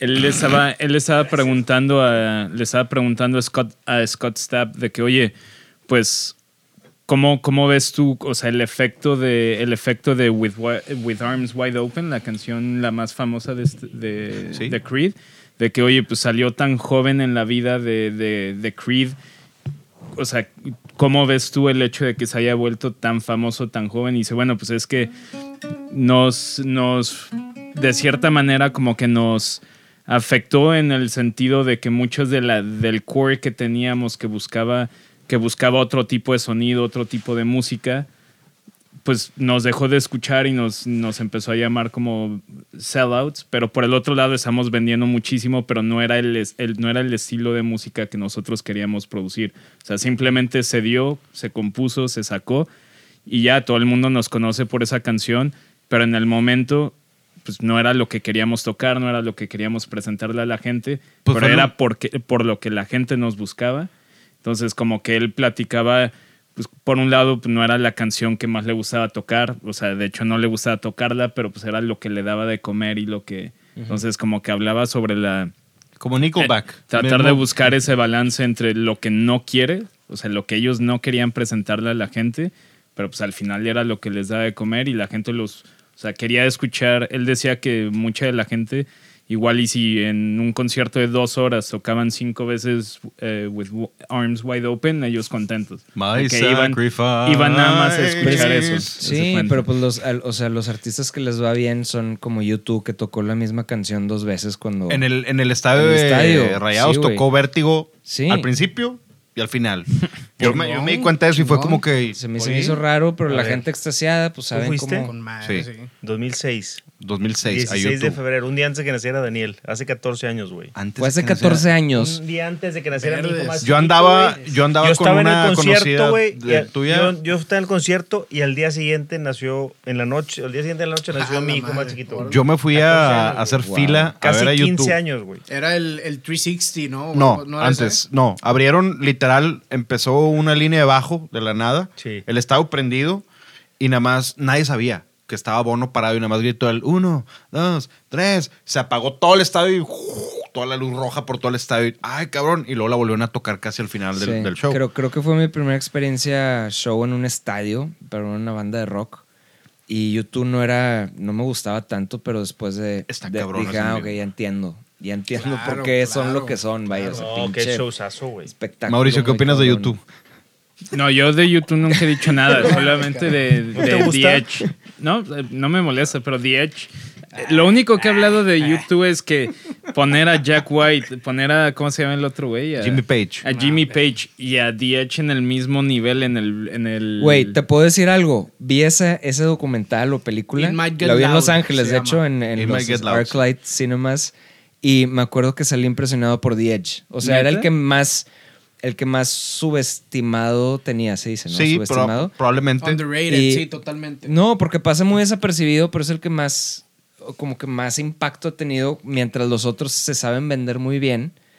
Pero, pero The Edge, no sé, güey, o sea, como que... Definitivamente trae su onda. Yo no soy fan de Jimmy Page. eh, eh, digo, me gusta Led Zeppelin, pero sí. Estoy seguro que cualquier guitarrista, por ejemplo, a Humberto le gusta Gary Clark Jr., le pone una Está chinga a Jimmy Page. Ahorita, sí, de que uno, uno contra uno, le pone una chinga. No, no, no, pero es que es, que Es la diferente, vibra, la Sí, vibra no, que tenían en el ahí está el escenario. póster y- Ahí está, es la está manera claro, en que interactuaban los cuatro, güey. Sí, Claro, sí, sí. claro. Sí, no, yo, yo como Claro. YouTube no lo critico. Yo lo critico lo que he visto. Pero y- tampoco te cae bien Bono. Bueno, pero ese es otro tema, porque el güey. No, a mí también no me, no me cae bien, pero a lo que voy es, ellos como que forjaron esa onda de Stadium Rock, ¿no? O sea, como que... eh, Pero Claro, Claro, no, jamás vas a ir a ver a YouTube enfrente de, en un bar de 400 personas Exacto, porque no va, a jal- no va a sonar. Pero por ejemplo, mientras Jimmy Page y Jack White tocan, o sea, tocan muy cabrón ese güey, pues ahí con su pedalera de 150 efectos que toca una nota y suena como 15 a la vez. pero no O tiene sea, nada que ver eso, güey. No, o sea, es, a lo es- que voy como guitarrista es como, pues este güey, la gente piensa que toca bien cabrón, pero es puros efectos, que tiene No, su pero lo mérito. sa- pero lo sabe tiene usar su bien, mérito, cabrón. no, por eso tiene su Lo sabe mérito. usar bien, cabrón. Pero poner a Jimmy Page y a Jack White en el mismo escalón como guitarristas, no como showman ni como nada, como guitarristas, a mí sí se me hace como un poquito exagerado, ¿no? Bueno, Yo, yo soy Pero más. son diferentes escalones, ¿no? No es el mismo escalón, como que. Los pusieron en el mismo documental, o sí, sea, exacto. pero en el cada escalón. quien tiene lo suyo, ¿no? En el escalón No global mismo los tres. está arriba Edge global. Madre, ¿se cuenta? Me estoy escuchando a mí mismo a tu edad hablar. Ahorita. Pero Es a ver, yo quiero ver una cosa. que- ¿Qué edad o sea, te- tienes tú? te- te- yo tengo 37. Tú tienes 28. 28. O sea, te entiendo perfecto, güey. O sea, yo, yo me veo reflejado bien, cabrón, Mauricio, por O sea, muchas casi cosas te que llevo 10 dices. Y casi te llevo 20, güey. ¿Eh? A mí me llevas Sí, sí. eh, 10 exactos, Sí, ¿no? Sí. ¿Cuántos Pues yo, soy, yo soy 7'4. No, yo soy 8-7. Yo 8-3. Pero, pero sí, a lo que voy con esto es, entiendo perfectamente bien lo que dices y debe existir de alguna manera también en el mundo del vino, ¿no? Donde, donde alguien pasa como por ser una gran fregonada, pero y, este, y, y- y crees que está como overrated o lo que tú quieras, pero pasa el tiempo y dices, no, güey, tenía mucho chiste detrás de, de tal Cine tal vino, tal vino, tal, este, ¿sabes? No sé. Debe de haber algo parecido, o sea, debe haber algo. No sé cuál será la analogía. Pudiéramos No, pensar es como, en. es como mucha gente que pone que pone Opus One dentro de la categoría de como grandes vinos del mundo, que tiene su mérito posicionarlo porque es, yo creo, o sea, es buen vino, pero yo creo que también tiene mucho que ver con marketing, pero ponerlo en la misma categoría con otros grandes vinos, o por ejemplo, lo que hemos hablado varias veces de vinos tipo Screaming Eagle, que los ponen en la misma categoría por el precio que tienen, ¿no? O sea, son grandes vinos, pero los ponen en la categoría, o sea, si tú buscas, si tú buscas los mejores vinos del mundo y te los acomodan por precio, los van a poner al lado de Romane Conti, de- cuando para mí Screaming Eagle, que solo lo he probado una vez, o sea, tampoco no es como que lo he probado tantas veces, para mí a mí se me hace, o sea, ese precio no está justificado. No, pero yo me lo imagino. Arturo ahí lo ha probado- Me lo imagino en la Arturo- manera de que algún viñedo que, que, constru- o sea, que construyó o hizo algún nuevo proceso, como de moda, que todos digan, ay, qué hueva con esto, pero que, que produjo un hit, ¿no? Y que, y que creó un estándar de cómo se hacen las cosas, güey. Eh, es- Tengo- un cuenta que ejemplo de por, eso. por ejemplo, yo creo que podría ser Algo como... que se ha criticado tal vez y que se vea como Pues, overrated. o sea, dirías sería que- literal, yo creo que el Beaujolais Nouveau es como el Nickelback de, de los vinos. O sea, todo el mundo le tira mierda a Beaujolais Nouveau, Ok. pero se, se vende como loco. Ok. O sea, da igual. Igual que. Nickelback. Todo el mundo lo odia, pero siguen consumiéndolo como si fuera... Voy a comprar una. eh, ¿La venden ahí en Little Wine Market eso? No. No. ya no hay, porque sale la última semana de, De noviembre. De noviembre. La- la tercera, Para Thanksgiving. La tercera sale y lo venden en Thanksgiving y los gringos toman mucho. Y todo el mundo, todo el mundo de la industria del vino se dedica a tirarle mierda durante esa época al pero- Nouveau. Pero es realmente bueno, es muy, muy Pues es un vino, es un vino sencillo, o sea, es- no, es, no es un vino que yo compraría para mi consumo, pero entiendo lo que es. O sea, entiendo y entiendo que se vende. Preferiría ser dueño de, de, De- una de marca de, que George vende de George Duboff que ser dueño de un viñedo como negocio, ¿verdad? Que de un Bueno, me voy a dedicar a investigar George Dubuff, que es. para No. ver de qué te estás refiriendo y ponerte una banda detrás de Jersey Bob. Seguro es Tom York. Es un gran negociante. Seguro es de que algo así, güey, de que oscuro. ¿Cuántos músicos con un talento, cuántos músicos con un talento excepcional que dices, no, este es uno por generación?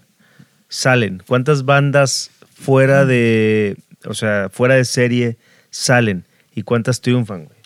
O sea, ¿en cuántos vinos chingones se producen al año y cuántos realmente son exitosos?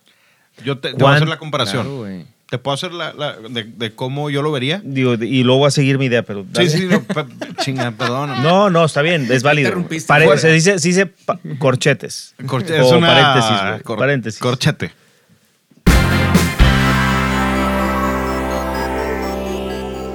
Perdón por interrumpirte, Humberto. Pero No, no, no, no. iba ahorita que Mauricio dijo, yo he probado una vez Screaming Eagle. Obviamente Arturo lo ha probado una vez, pero de jalón. Se metió media botella en una copa. Cuando se lo di a probar Ah, un, en, un litro, dices. en Romero y Azar hace ocho años Ujú, mucho. siete años, que me, pues estaba con la persona que lo importaba, un, un güey, y me dio mi copa y yo estaba, Arturo, prueba esto, y Arturo traía un puro y una cuba. Verdes. Le dije, prueba el Screaming Eagle, y el güey, y me dice, satojete. y me regresa la copa. Güey, no le des un, o sea, un O- obviamente, chafo ahí, güey. era una de esas fiestas de que estaba Beto Sentíes, Alfredo, eh, Ale- Alex, tú, eh, Denise, todos. Era una, O sea, una buena fiesta, una una buena, buena fiesta. fiesta. y yo le di Screaming Eagle de este güey. Es y- que no era el momento. ¿estás de No, acuerdo? no. No, yo, yo sé no que no, pero Y ahí el. revoltura de O sabores. sea, él no tiene la culpa ahí. La culpa Sí, no, la fue- ¿Te, acordaste por, por, por ser un vino comercial? O, Sí, o pero por- ¿a dónde ibas con, A- a lo que con ibas- tu corchete? con mi, mi corchete, ahí va. Eh, era, por ejemplo, ahorita dijo Tom York, que es al- alguien que, pues es, un, es el de Radiohead, que es bien respetado, pero ya es lo que haga ese güey, todo, todo está chingón. Es como... Sí, pero empezó con sus greatest hits. O sea, Creep y todas estas, ni a ellos les da asco tocarlas porque se les hace Sí, como twist sí. and shout y no las quieren tocar. Y no debe ser así, vaya. Pero me imagino, eh, lo que decía Humberto es, este, hay muchos vinos comerciales y me imagino que hay muchos vinos muy buenos que van a pasar en la oscuridad. ¿no? O sea, yo creo. Hay, hay cuántos músicos, La cuántos mayoría, escritores, cuántos actores, cuántos pintores, güey, cuántas cosas que se crean de gente que es talentosa, que nació con un talento, este, y, y- y- y no saben salir. Yo creo que hay dos. Tienes que trabajar un chingo, güey. Claro. O sea, ¿qué ha hecho Tom York? Cabrón, ha trabajado un chingo, ha sabido con quién relacionarse, qué amigos tener, güey, a qué, a cuál, a qué conciertos ir, a cuál no, güey, a qué mandar a la chingada y con quién asociarse. Y entonces tiene que, tiene que haber talento obvio, güey. Tiene que haber buen viñedo. O sea, tiene que estar bueno el viñedo y la uva, güey. Y tiene que estar bueno el enólogo para hacer eso, suba a ser un buen vino. Pero es el primer, es el principio, güey. Como el principio de que Tom York agarró la guitarra y, ay, cabrón, o sea, me, me- me apasiona, güey, le sé. O sea, por ejemplo, un- eh, Gary Clark Jr., que yo creo que es un güey con un talento fuera de serie que no se ha podido vender, güey. Es, es- es muy difícil eh, tocar el blues. Es- Pero, y vender el blues. Pero, ¿no? pero, ¿sabes qué? Si sigue chingándole, chingándole eh, a la ICL, güey, y luego no sé dónde, y, o sea, sigue ching, y luego, güey, le abrió a Eric Clapton un- un- una gira, güey. O sea, si sigue chingándole, ordenándose, trabajando un chingo, juntándose con gente buena, el güey en 10 años va a ser una Pero es que, pistola. es que yo ya lo considero ese güey exitoso, por ejemplo. Sí. A Gary Clark yo lo considero exitoso. Entonces sería como en un. Es como si est- estuvieras diciendo de que es que ese güey en 10 años va a poder ser Yellowtail, ¿no? O sea, Es que ahorita tú lo conoces, tú, o sea, tú lo consideras exitoso, pero no vende, güey. O sea, Exacto. no vende, venden la gente. Yo me lo topé en algún lugar y me gustó mucho, güey, pero no vende, o sea, no es- él, él no es comercial ahorita, güey. sí, En, en cuanto a, a música, todos aquí, bueno, tú lo, Mauricio lo conoce, tú creo que no, Arturo lo conoce, Miller lo conoce. Yo creo que el güey más talentoso de Monterrey en cuanto a voz, present stage, música, composición eh, y demás es Cisco, de Ciscodélicos. Ujú. Y no se sabe vender. Y no hay alguien que lo agarre y le diga, eh, güey, Ya no hay, no hay buenos AR. ya no hay buenos. ARs, ya no existen. Pero ese güey eh, verlo en vivo cantar una canción de cualquier banda y sus propias canciones dices, porque este güey no está en MTV, en los MTV Awards o no está ganando Grammys. Pues yo te yo no, no sé, no lo conozco, güey. Saludos al buen Cisco que Puede está en ser, Michigan ahorita. le mando saludos a Cisco. Puede ser. Este, hay que chingar. Manzana, hay en que, su hay que- caso. Es que hay que trabajar es todos los días, güey. No, O sea, y, cuando parte del trabajo es hacer lo que no quiere hacer el artista, güey. O, O sea, sea- el artista nunca quiere promocionarse. Y, es, y eso es, muchas veces dicen en, en la industria es, el artista piensa que el trabajo es hacer el disco y no es hacer el disco. O sea, es como... Es venderlo, obviamente. Es lo fácil hacer el disco, porque Pero es que eso, eso Y eso es salir en la es foto, güey. mínimo, Es ir a fácil, la, es a. PR, Sí, es- a es la junta, güey. Eso yo lo he hablado un chorro de veces de por qué, por qué no, literal para mí, con, eh, tronco común en todas las carreras debería de haber sido una clase de ventas, de ventas de todo estilo, o sea, Bien cabrón, ventas sí. desde cómo venderte a ti mismo, cómo, cómo vender una marca, cómo vender tu currículum, cómo vender, o sea, De vida real, vida es, real, es pura venta. Sí, sí, O sí. sea, yo creo que es, Claro, que yo creo que eso es lo básico, o sea, igual, igual acá, o sea, es lo mismo. Yo ¿no? estoy el- seguro, güey, que a Cisco le deben de haber dicho, ah, y ha de haber llegado algún manager chingón, güey, decirle, ¿sabes qué? ¿Quieres pegar? Palmero. ¿Quieres ser la mera mamada? Sí, güey, o sea, palmero, quien sea, tienes que hacer esto, tienes que hacer este circuito, tienes que hacer esta rueda de prensa, por así decirlo, tienes que salir en estas revistas, que tal, tal, tal. Y el güey dijo, claro que no, güey, no quiero hacer ese pedo. Punk. O lo hizo una vez y, Y no le gustó. y se, y se desilusionó porque no jaló. Pero lo que no entiende es que lo Es tienes que hacer cinco veces, cinco veces cada año. Puta, dices, no, pues no, güey, no es para mí. No. Pues tienes que estarle Ah, y chingando y chingando. Sí, no y aparte también renglón, güey. y aparte ahí también por ejemplo es es como es como toda la gente toda la gente que malinterpreta la publicidad. Muchas veces por ejemplo tú tú tratas de no sé tratas de venderle publicidad a alguien no y ellos piensan de que oye pues no sé te contrato un mes y después de un mes no ven resultados pues a ver, la publicidad no es como que tú ves un anuncio y dices, ah, vas manejando y, ah, huevo, voy a comprar esos zapatos. No, es, está presente, presente, presente. Lo ves tan seguido que cuando se te ocurre comprar unos zapatos, esa marca es la que está top of mind.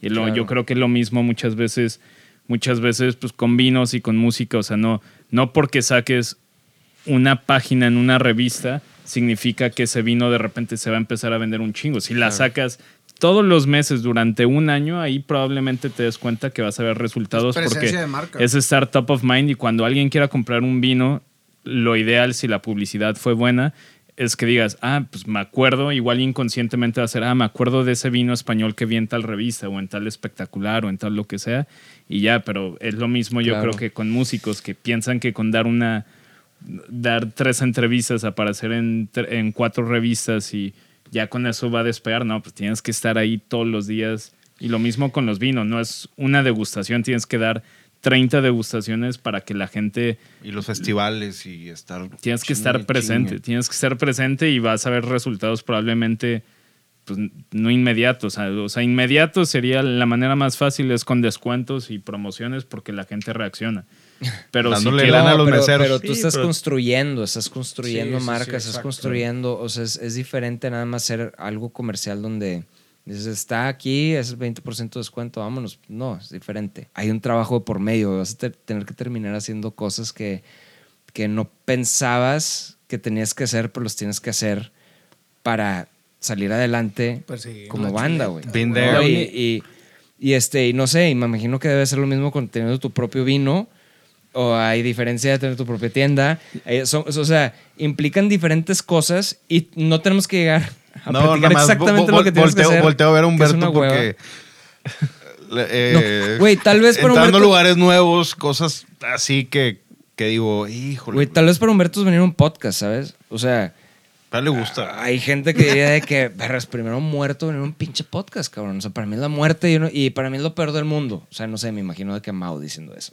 ¿Sabes? Yo no quedé. Pues bueno, güey, parte, parte, parte del jale es como tener que adaptarte por más que te cague. Yo nunca había escuchado un hacerlo, podcast hasta que este güey llegó, oye, güey, vamos a hacer un podcast. Y dije, bueno, a ver, qué chingados. Y 88 pinches episodios después. Y nunca había hecho uno. Y ya tengo otro. ¿Y cuál es el que suena mejor? ¿De qué? No, pues no sé. La tuyo- raza irá, la el raza tuyo irá. y el nuestro. La raza irá. Todo, mira, Bien rápido nada sí. más, para seguir con la idea de Arthur. Eh, Hugo de Acosta, que hace vinos chingones, sí, es como el que empezó toda la onda en el Valle de Guadalupe, es el que, el que inició en Santo Tomás, es, es que nos enseñó a muchos, güey. O sea, es el maestro de muchos de los que hacemos vino hoy en Vino en de Valle piedra, Guadalupe. ¿no? Vino de piedra. Antes Santo Tomás y Dueto, vino de piedra y, después la, la escuelita. Dice una cosa, güey. Justo lo que está diciendo es, lo más difícil de hacer un vino que tiene un chingo de variables agrícolas en el viñedo. Chingo, güey. Que si el calor y el, invierno y todo, güey. El hongo y todo lo que pueda pasar. Y después en la bodega otras mil variables.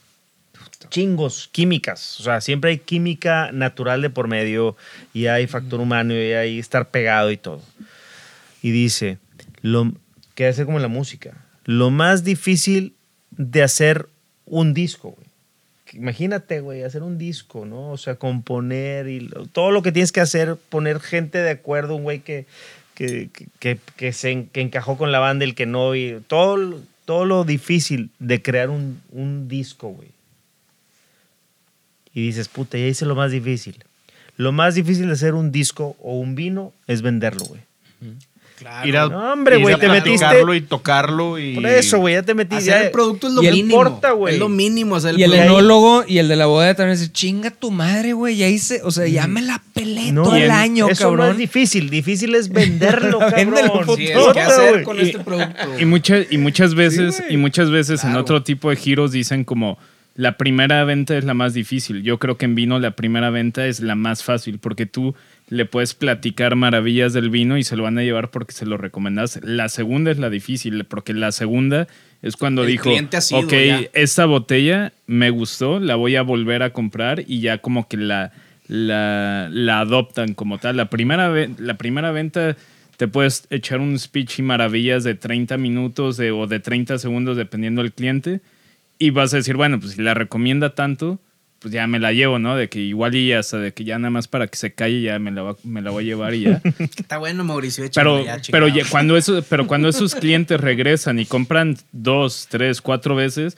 te das cuenta que ahí es donde tu trabajo sí está bien hecho porque no, no los convenciste de la primera venta, que es la que a mí se me hace relativamente más fácil, ¿no? Porque la otra ya es criterio propio, porque tú les puedes platicar maravillas.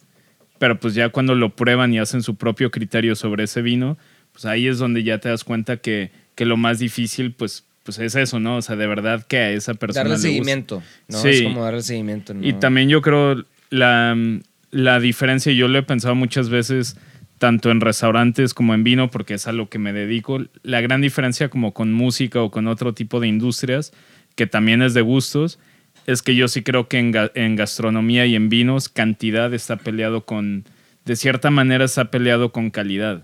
Porque obviamente si produces las mejores hamburguesas, pues igual y al principio le comprabas el pan al mejor panadero de tu colonia y te daba el mejor pan. Bueno, pues ya cuando estás vendiendo 50 mil panes a la semana, pues ese panadero ya no, ya no se va a dar abasto y a menos que crezcas con él.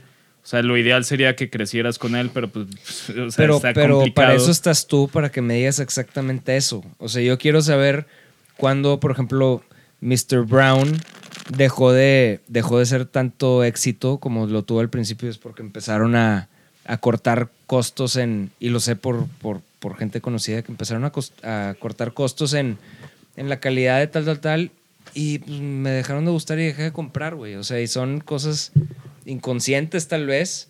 Y dices, no, pues, porque es, es- es una experiencia completa, ¿no? La que tienes cuando, cuando pides algo de comer o cuando te tomas un vino, lo que sea. Es una experiencia completa y no sabes qué sea, pero está ahí. Sí. Y ahí es válido, ahí es válido si, si a lo mejor para, este, para esta marca de hamburguesas, güey. Hijo, perdimos a Arthur, güey. hay, dos, hay dos razones por qué las perdiste. Una, tiraste hueva, dejaste de chambear. Y yo sigo vendiendo las mismas hamburguesas que vendía. Pero ya me dio hueva o ya me dediqué a otras cosas, no le puse atención, dejé de chambear y entonces pues, el panadero ya dijo, no, hombre, este güey ni se, ni se da cuenta, mándale lo más jodido. Entonces dejas de chambear y pierdes a un cliente porque dejaste de hacer la chamba Eso es bien grave. ¿Qué pasa? Que dijeron, ¿sabes qué, güey? Arthur ya no nos interesa, güey. Porque el pan que conseguimos, no, o sea, prefiero ir a un mercado más grande que le vale madre el pan, pero voy a vender el doble. ¿no? Son, son costos derivados, es decir, chingue su madre, voy a perder clientes. Y se vale, güey. Se Sí, se vale, güey. 100%. Claro. Entonces, Siempre vas a. Lo que no se vale- Cuando evolucionas, pierdes Lo- ciertos clientes. Claro, también. lo que no se vale, yo creo. Yo lo que yo no me permito es porque, porque tiré hueva, perdí clientes o perdí negocio o eh, perdí ventas, ahí no se vale. no, pero güey. si cambias, por ejemplo, si ahorita te, cambios- tú sacas María Tinto natural, a lo mejor muchos dijeron, eh, chinga, mejor no voy a comprar María Tinto natural. O ya no confío en María Tinto, mejor voy a comprar X otra marca. ¿No? Es, es como si, tú, si tu estilo cambia, vas a perder algunos. no es por cre- tirar hueva. es- Yo, yo creo vas que a es, otros. yo creo que es diferente porque, porque hablando, a, hablando a escala, o sea, sí, María Tinto es popular en restaurantes y todo, pero y yo siempre se lo digo a los clientes, si tú lo pones a escala, María Tinto, mm, o sea, no sé, igual y la gente piensa que producen más de lo que en realidad producen, o sea, siguen siendo digo, comparado con otras grandes vinícolas de México, no producen ni el Somos 10%, o sea, o sea, Son yo indies. creo que es, yo creo que es diferente. indies. Yo, Eres indie. Yo creo que No, yo, no, ni, no, Humberto, no. yo creo que yo he estado, yo he estado en bodegas, yo he estado en bodegas no en, no en México, pero por ejemplo visité Campo Viejo en España, que es del grupo de Pernod Ricard, que la verdad es que para un vino barato de Rioja está Cumplidorcísimo. súper cumplidor, está Esa muy madre. bueno. En el ACL es lo que venden. Sigue Ah, siendo sea, Campo Viejo y la- sigue siendo y la bodega-. En, casa de mis papás siempre estás a chingar. Está chingón. Está chingón. En la casa de mi papá también es de lo que le he recomendado cuando me dice quiero gastarme 400 pesos y se compra el reserva, cumple, o sea, súper cumplidor. Y está la caro bodega es- y, y hasta menos, güey. y la bodega está súper padre, está impresionante, la visité. Lo que sí es que, por ejemplo, parte del speech de venta que nosotros íbamos, era un grupo de profesionales que todos nos dedicamos al vino.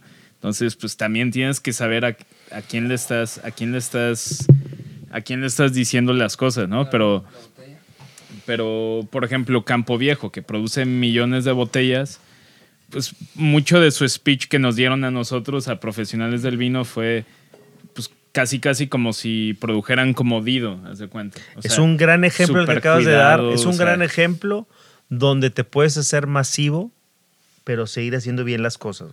güey. O sea, puedes, puedes crecer, güey, y, hacer, y mamarte de lana, güey. Puedo Pero- hacer otro corchete. Sí se puede. Que la ahorita que hicimos eh, contacto visual, Humberto y yo, porque olimos el Viñas Viejas de Luis Pato, que nos acabamos de servir, que es- huele espectacular. Bien, De- cabrón. de- Luego lo, lo- No lo olí porque Diego pidió la botella, la abrimos, nos servimos. Olí el vino y volteé a ver a este güey. Y estaba, estaba así con. sí, Quiero que Arturo o sea, lo pruebe porque creo que es un, un aroma. Nada O más- sea, a, a- a diferencia, yo no sé nada de vinos, pero a diferencia de. Miren, Miller parecía niño Game chiquito, Thrones, como el nene sí. consentido de que dame, dame, dame. Sí, los dedillos ahí. O sea, está más fuerte a diferencia de los otros dos. O sea, tiene más, Sí, mucho más olor y más. ¿Cuál? El, el Está más Clos de Fez, el que tiene. Es- No. no, este está No, más este no te ha complejo. No, no te ha servido, este es nuevo. No, tú No estás- seas mamón. No, No te ha servido. no, no, Ah, entonces no, no, sé no, nada, no. no debería estar Mira. opinando. No, está bien. Acábate que ese, te brinca. fondo, fondo y... No, no, no, no, no, no, lo ha servido este. disfruta este. No, no, ese- A ver, vamos no. a hablar del anterior, güey, porque merece la pena. El. Clos de Fez, yo también los volteé a ver a todos. Nadie An- me hizo caso. Antes, ¿verdad? Pero- an- a ver, en el Ah, corchete. a ver, espérate, este, espérate. porque Tú estás hubo- probando hubo uno después de Hubo uno después del que. De Dido, güey. Sí, es el, Ah, entonces- es el esta que es la cuarta probando. botella que abrimos, güey. No. Es que así son, así son los rockstars. Así se- Mira, son así bien. O sea, el primer vino Bien, quién fue sabe cómo. A Ese. aventar, por favor. Este es el que estoy tomando. A ver, bueno, Arthur se paró, fue al lugar de Diego. son así bien fue al quién lugar sabe de cómo los Diego, rockstars. Ya, gracias. tomó la botella y entonces sí ya se le aclaró Le totalmente Clos de el Fe. se- Le se Clos llama. de Fe, Le Clos de Fe. Hervé que es Bizul. Hervé Bizul, un, un, pues una- un personaje en, en Rosillón, ahí en, en el sur de Francia, en la Cataluña francesa. Hace, este es su vino, él hace muchos vinos. Este puede ser su insignia, ¿no? El, el- el- porque lleva su nombre, Hervé Bizul. Qué feo nombre, Hervé. Hervé que es como Hervé. herbáceo, güey. como- como- ¿Qué te Heriberto. llamas, güey? No, Heriberto, sí. Ever, Ever. Ever. Sí, ¿no? Ever Bisagra. bueno, Hervé Bizul es un güey muy chingón que hace vinos chingoncísimos. Este, y este es su vino ícono, pues, que es el que lleva su nombre. Es una botella de 1500 pesos. Esta. Sí. Ok. Esto debe ser que Grenache Syrah, Y con poquito cariñán. Grenache Carignan Syrah, de un, un güey que tiene mucho talento y un chingo de trabajo, pero mucho talento. Además es bueno para el marketing. A ver, Artur, Importante. la neta es que el, el- el- marketing, digo, no, yo no soy, me encanta la música, güey, pero no sé y no me meto porque luego la cago, pero el marketing sin querer que hicieron en Panda es, un- es, es algo, son esos proyectos, güey, que caen parados, güey, que, que todo le sale bien, el- la gente le gusta, lo aceptan, güey, vendes y vendes. Sí, sí, este, es, hay, hay, hay, hay mucho marketing. Yo no sé si contrataron un gran mercadólogo, güey. Sí, no, es que hubo todo un equipo detrás de. Chingo de y, raza. y, y- y resultó que pegó también, o sea, y que gustó. Ahora no es, no es, no, no es es, de, no es de que no no, es güey. tocamos con madre y nos apasiona, güey.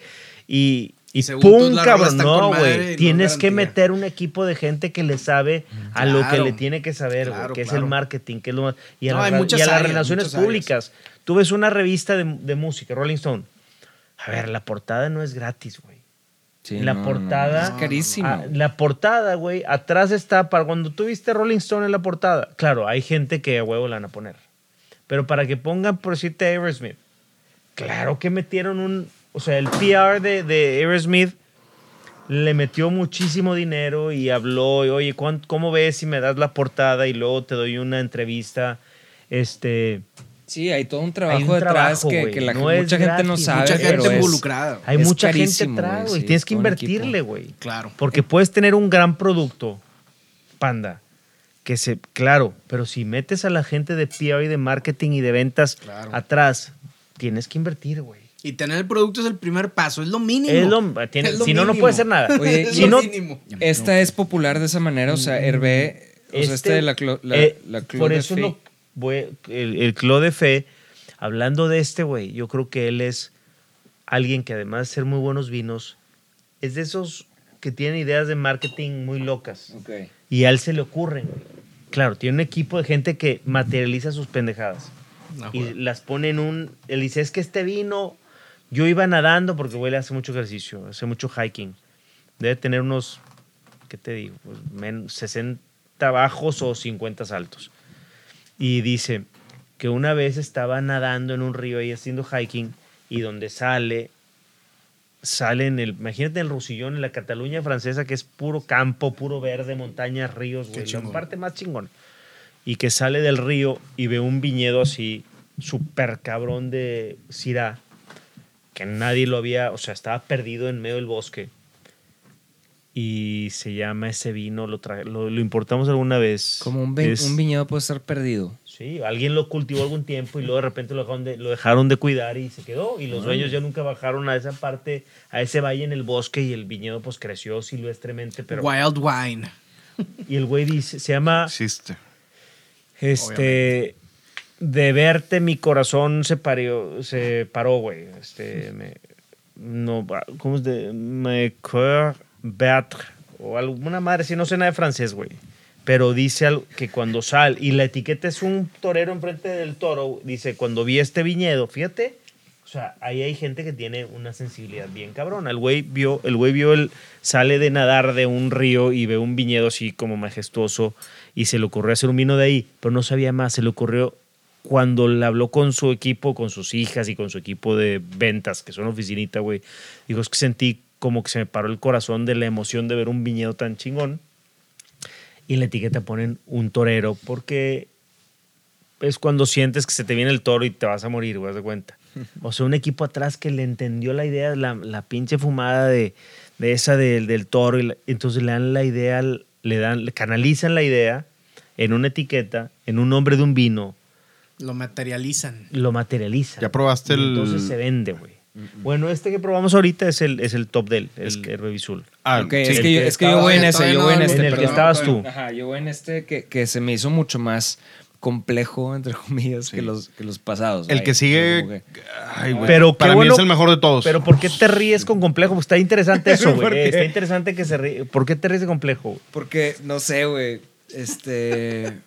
por- Es- es, mi manera de, de, pues, de definirlo, güey, porque no sé, no conozco, bueno, es mi limitante, no sé otra manera. Es que qué bueno que lo digas para que aquí Mauricio y Diego nos, nos ayuden a entender complejo, güey. Porque mucha gente a lo mejor no sabe que es complejo, güey.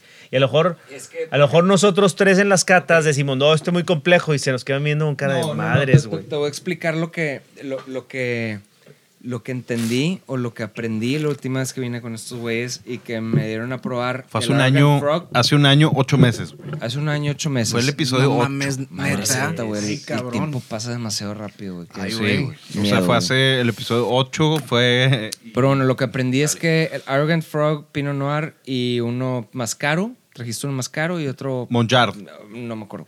Sí, fue el Es un Mon- Pinot Noir, pero de Borgoña. Sí. Y creo que, si mal no recuerdo, medio que sí, me, sí la atiné a los que había probado. Sí la atinaste, pero y, escogiste el y otro no más como y, y escogí el Arrogant Frog porque es menos complejo.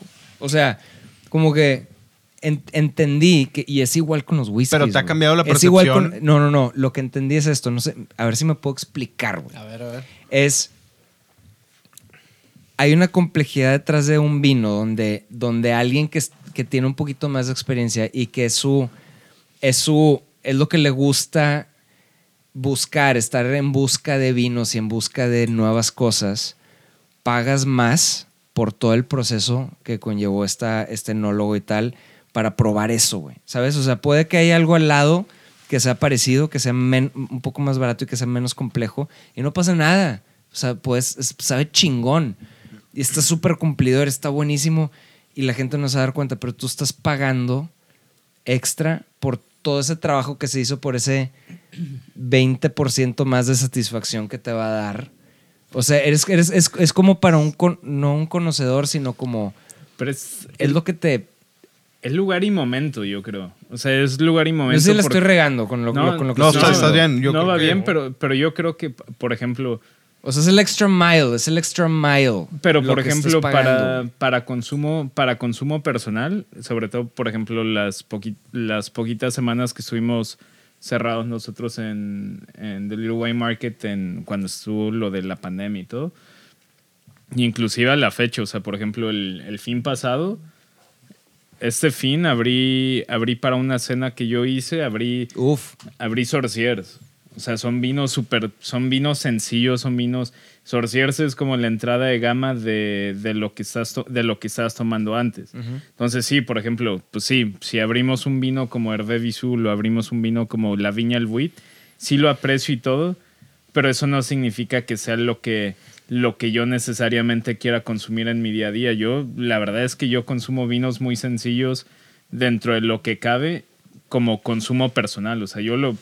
La razón por la que me gusta Rebels es porque es un vino muy, muy refrescante, muy sencillo, que si te quieres clavar y encontrarle 300 aromas y lo que tú quieras, pues, proba- probablemente podrías.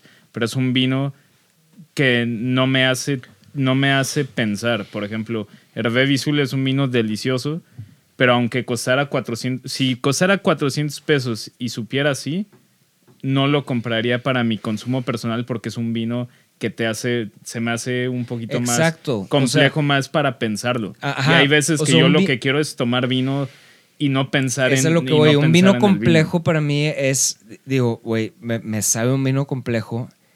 Cuando esté un poquito más clavado en los vinos, me voy, a, me voy a clavar en esto y voy a tratar de comprar estos, ¿no? Cuando esté un poquito más encaminado en esto. Es como es- eh, empezar No. a escuchar Alan Parsons. ¿Te das de cuenta? Que dices, puta, le tengo que poner atención a la batería, No, al bajo. a la Captain guitarra". Beefheart. ¿Te has clavado en esa? No, Güey, pero, o sea, pero está muy Pues, difícil. Por ejemplo, pro- por ejemplo, hablando de, hablando de series, eh, ya es que todo el mundo trae de, trae de moda eh, Queen's Gambit. yo estoy enamorado de Anya Taylor-Joy. No sí, le digas pero nada. por ejemplo, es, es una, es una serie que yo la, la, O sea, estoy- me, me duele el corazón de saber que no lo puedo tener. la empezamos. ¿Ya, ya, ya la viste hablar en español? En español. Por eso es estoy diciendo lo que estoy ya diciendo. o sea, stalker y todo el pedo, ¿verdad? que, Ah, huevo. si ya le agregué a Instagram, ya le mandé mensajes. Todo es más romántico de que producto de un diplomático. Ya le de que, ¡Ey! Por favor. güey. Oye, pe- pero por ejemplo, hablando de series, o sea, Queen's Gambit para mí es como Hervé Vizul. O sea, es una super serie, pero le necesitas prestar atención. Y hay veces que, o sea, las- cuando lo hemos estado viendo, yo en dos episodios me he quedado dor- dormido. O sea, con quien le estoy viendo también se queda dormida, se ha quedado dormida dos veces. No hemos podido avanzar. No hemos podido avanzar. Bolas, güey. Este, porque nos quedamos dormidos y pues se, o sea, como que necesitas prestar la atención. Para mí lo que, con, lo que llevo consumiendo desde hace dos meses como serie sin problema, o sea, que la pongo de fondo y me puedo ir al baño y no le pongo pausa, The Office.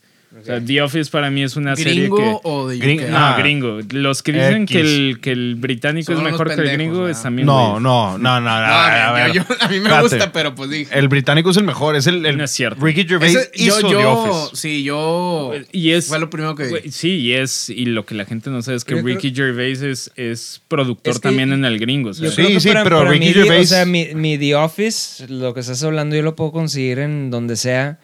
Pero si quiero algo en específico, iría Little Wine Market. ¿no? O sea, das cuenta que si quiero encontrar algo en específico, este, algo, o sea, un Queen's Gambit, así algo que dices, güey, quiero que me sorprendan, cabrón. O sea, quiero, quiero que este sea, esto sea mi viernes. Pues en la noche, están Mauricio y. Humberto en, en- pero también, Están Market. y te- pero, pero también hay un misconception con The Little Wine Market porque mucha gente piensa que son que es una tienda de puro Queen's Gambit. Que no, Que son mamones. Que no necesariamente, no necesariamente es verdad. Pero no o sea, están tan guapos. Hay muchas Hombre. opciones, pero quieres.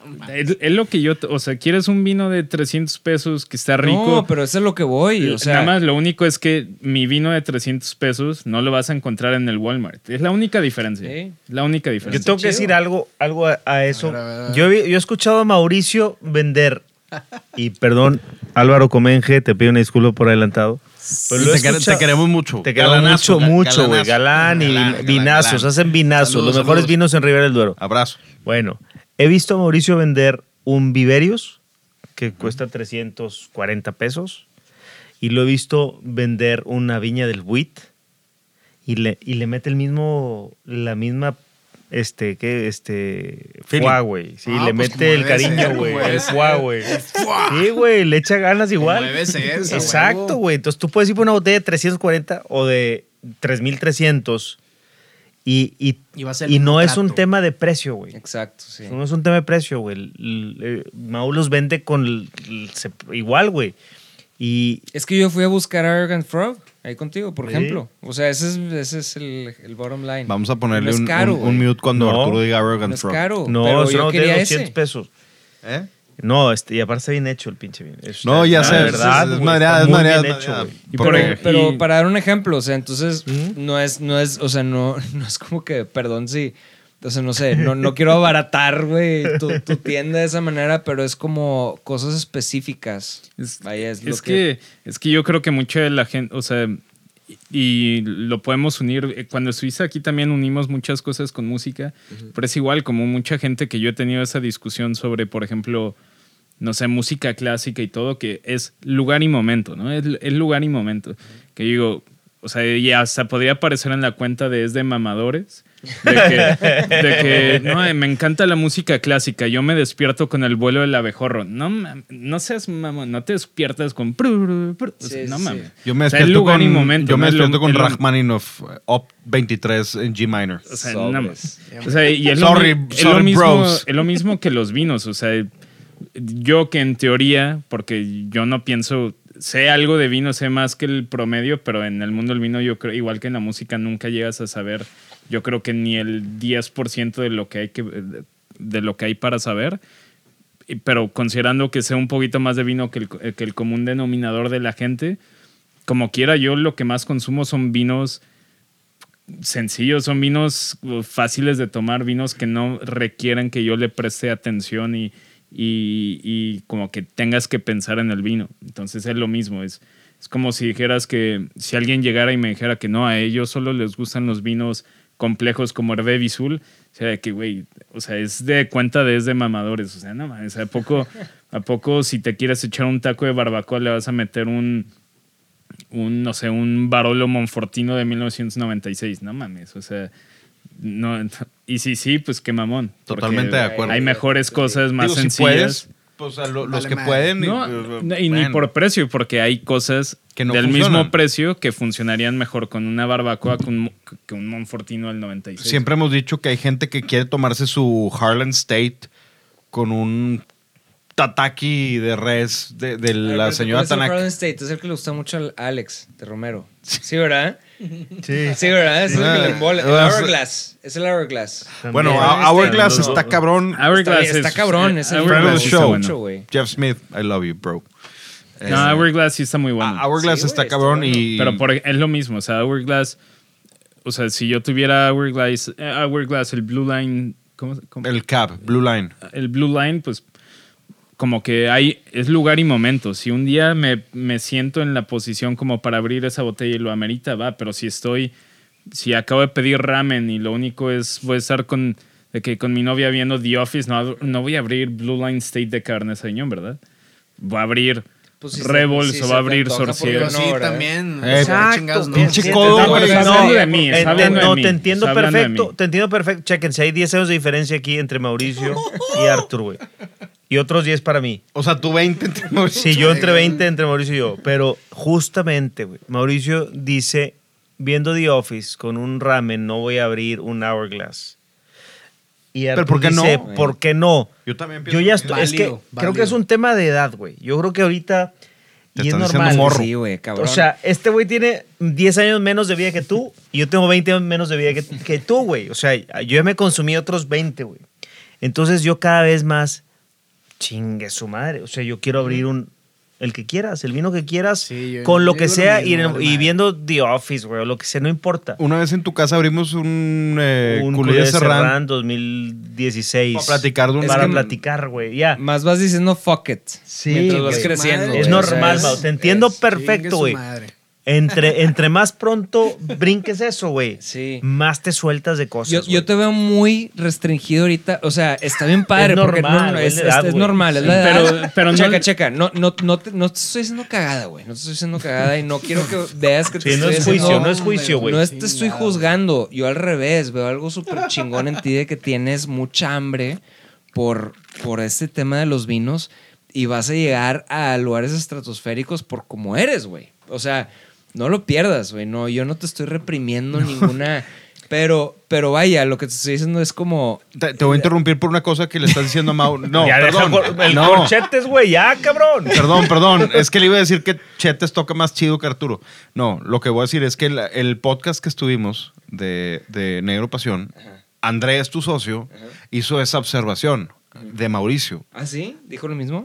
No, tú, ya estás bien pedo, pero... Nada más que no, que no corte la idea, güey. No, no, es la misma, es Sí, la porque misma. estaba, las estaba- ideas, sí, pero- estaba muy chingón. Es la mismita idea, es la mismita idea. Ah, ahora regrésalo. estábamos hablando normal y pues estábamos platicando y Andrés dijo como que tú Mauricio eres como un escolar, un, un, un estudioso, una, una persona que eres el, el cerebro del tema, o sea, te, te- te metes y estás cerebrando el tema. Y Diego es el bufón de- de- del show, hace cuenta.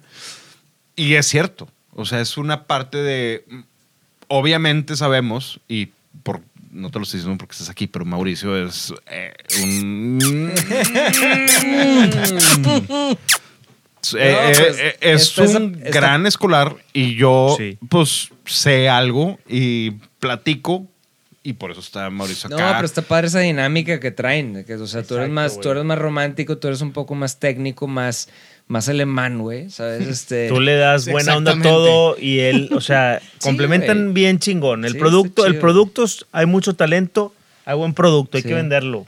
Exactamente. Y hay que chambear, güey. Dijimos que hay que Sí, chambear. fíjate, la vez, la vez que hicimos un podcast eh, que no ha salido, tú saliste del tema porque nos uniste a todos, güey. Este, Andrés, mi socio en la tienda, es, es- tiene una agencia de publicidad y su primer trabajo fue en Vinoteca y tú fuiste su primer jefe, güey. Este, y pues igual de Diego y de, y de Mauricio. Entonces, eh, platicamos un poquito de ti como en común y dije, ah, a ver, ¿quién es? Dije, sí, güey, sí conozco a Humberto.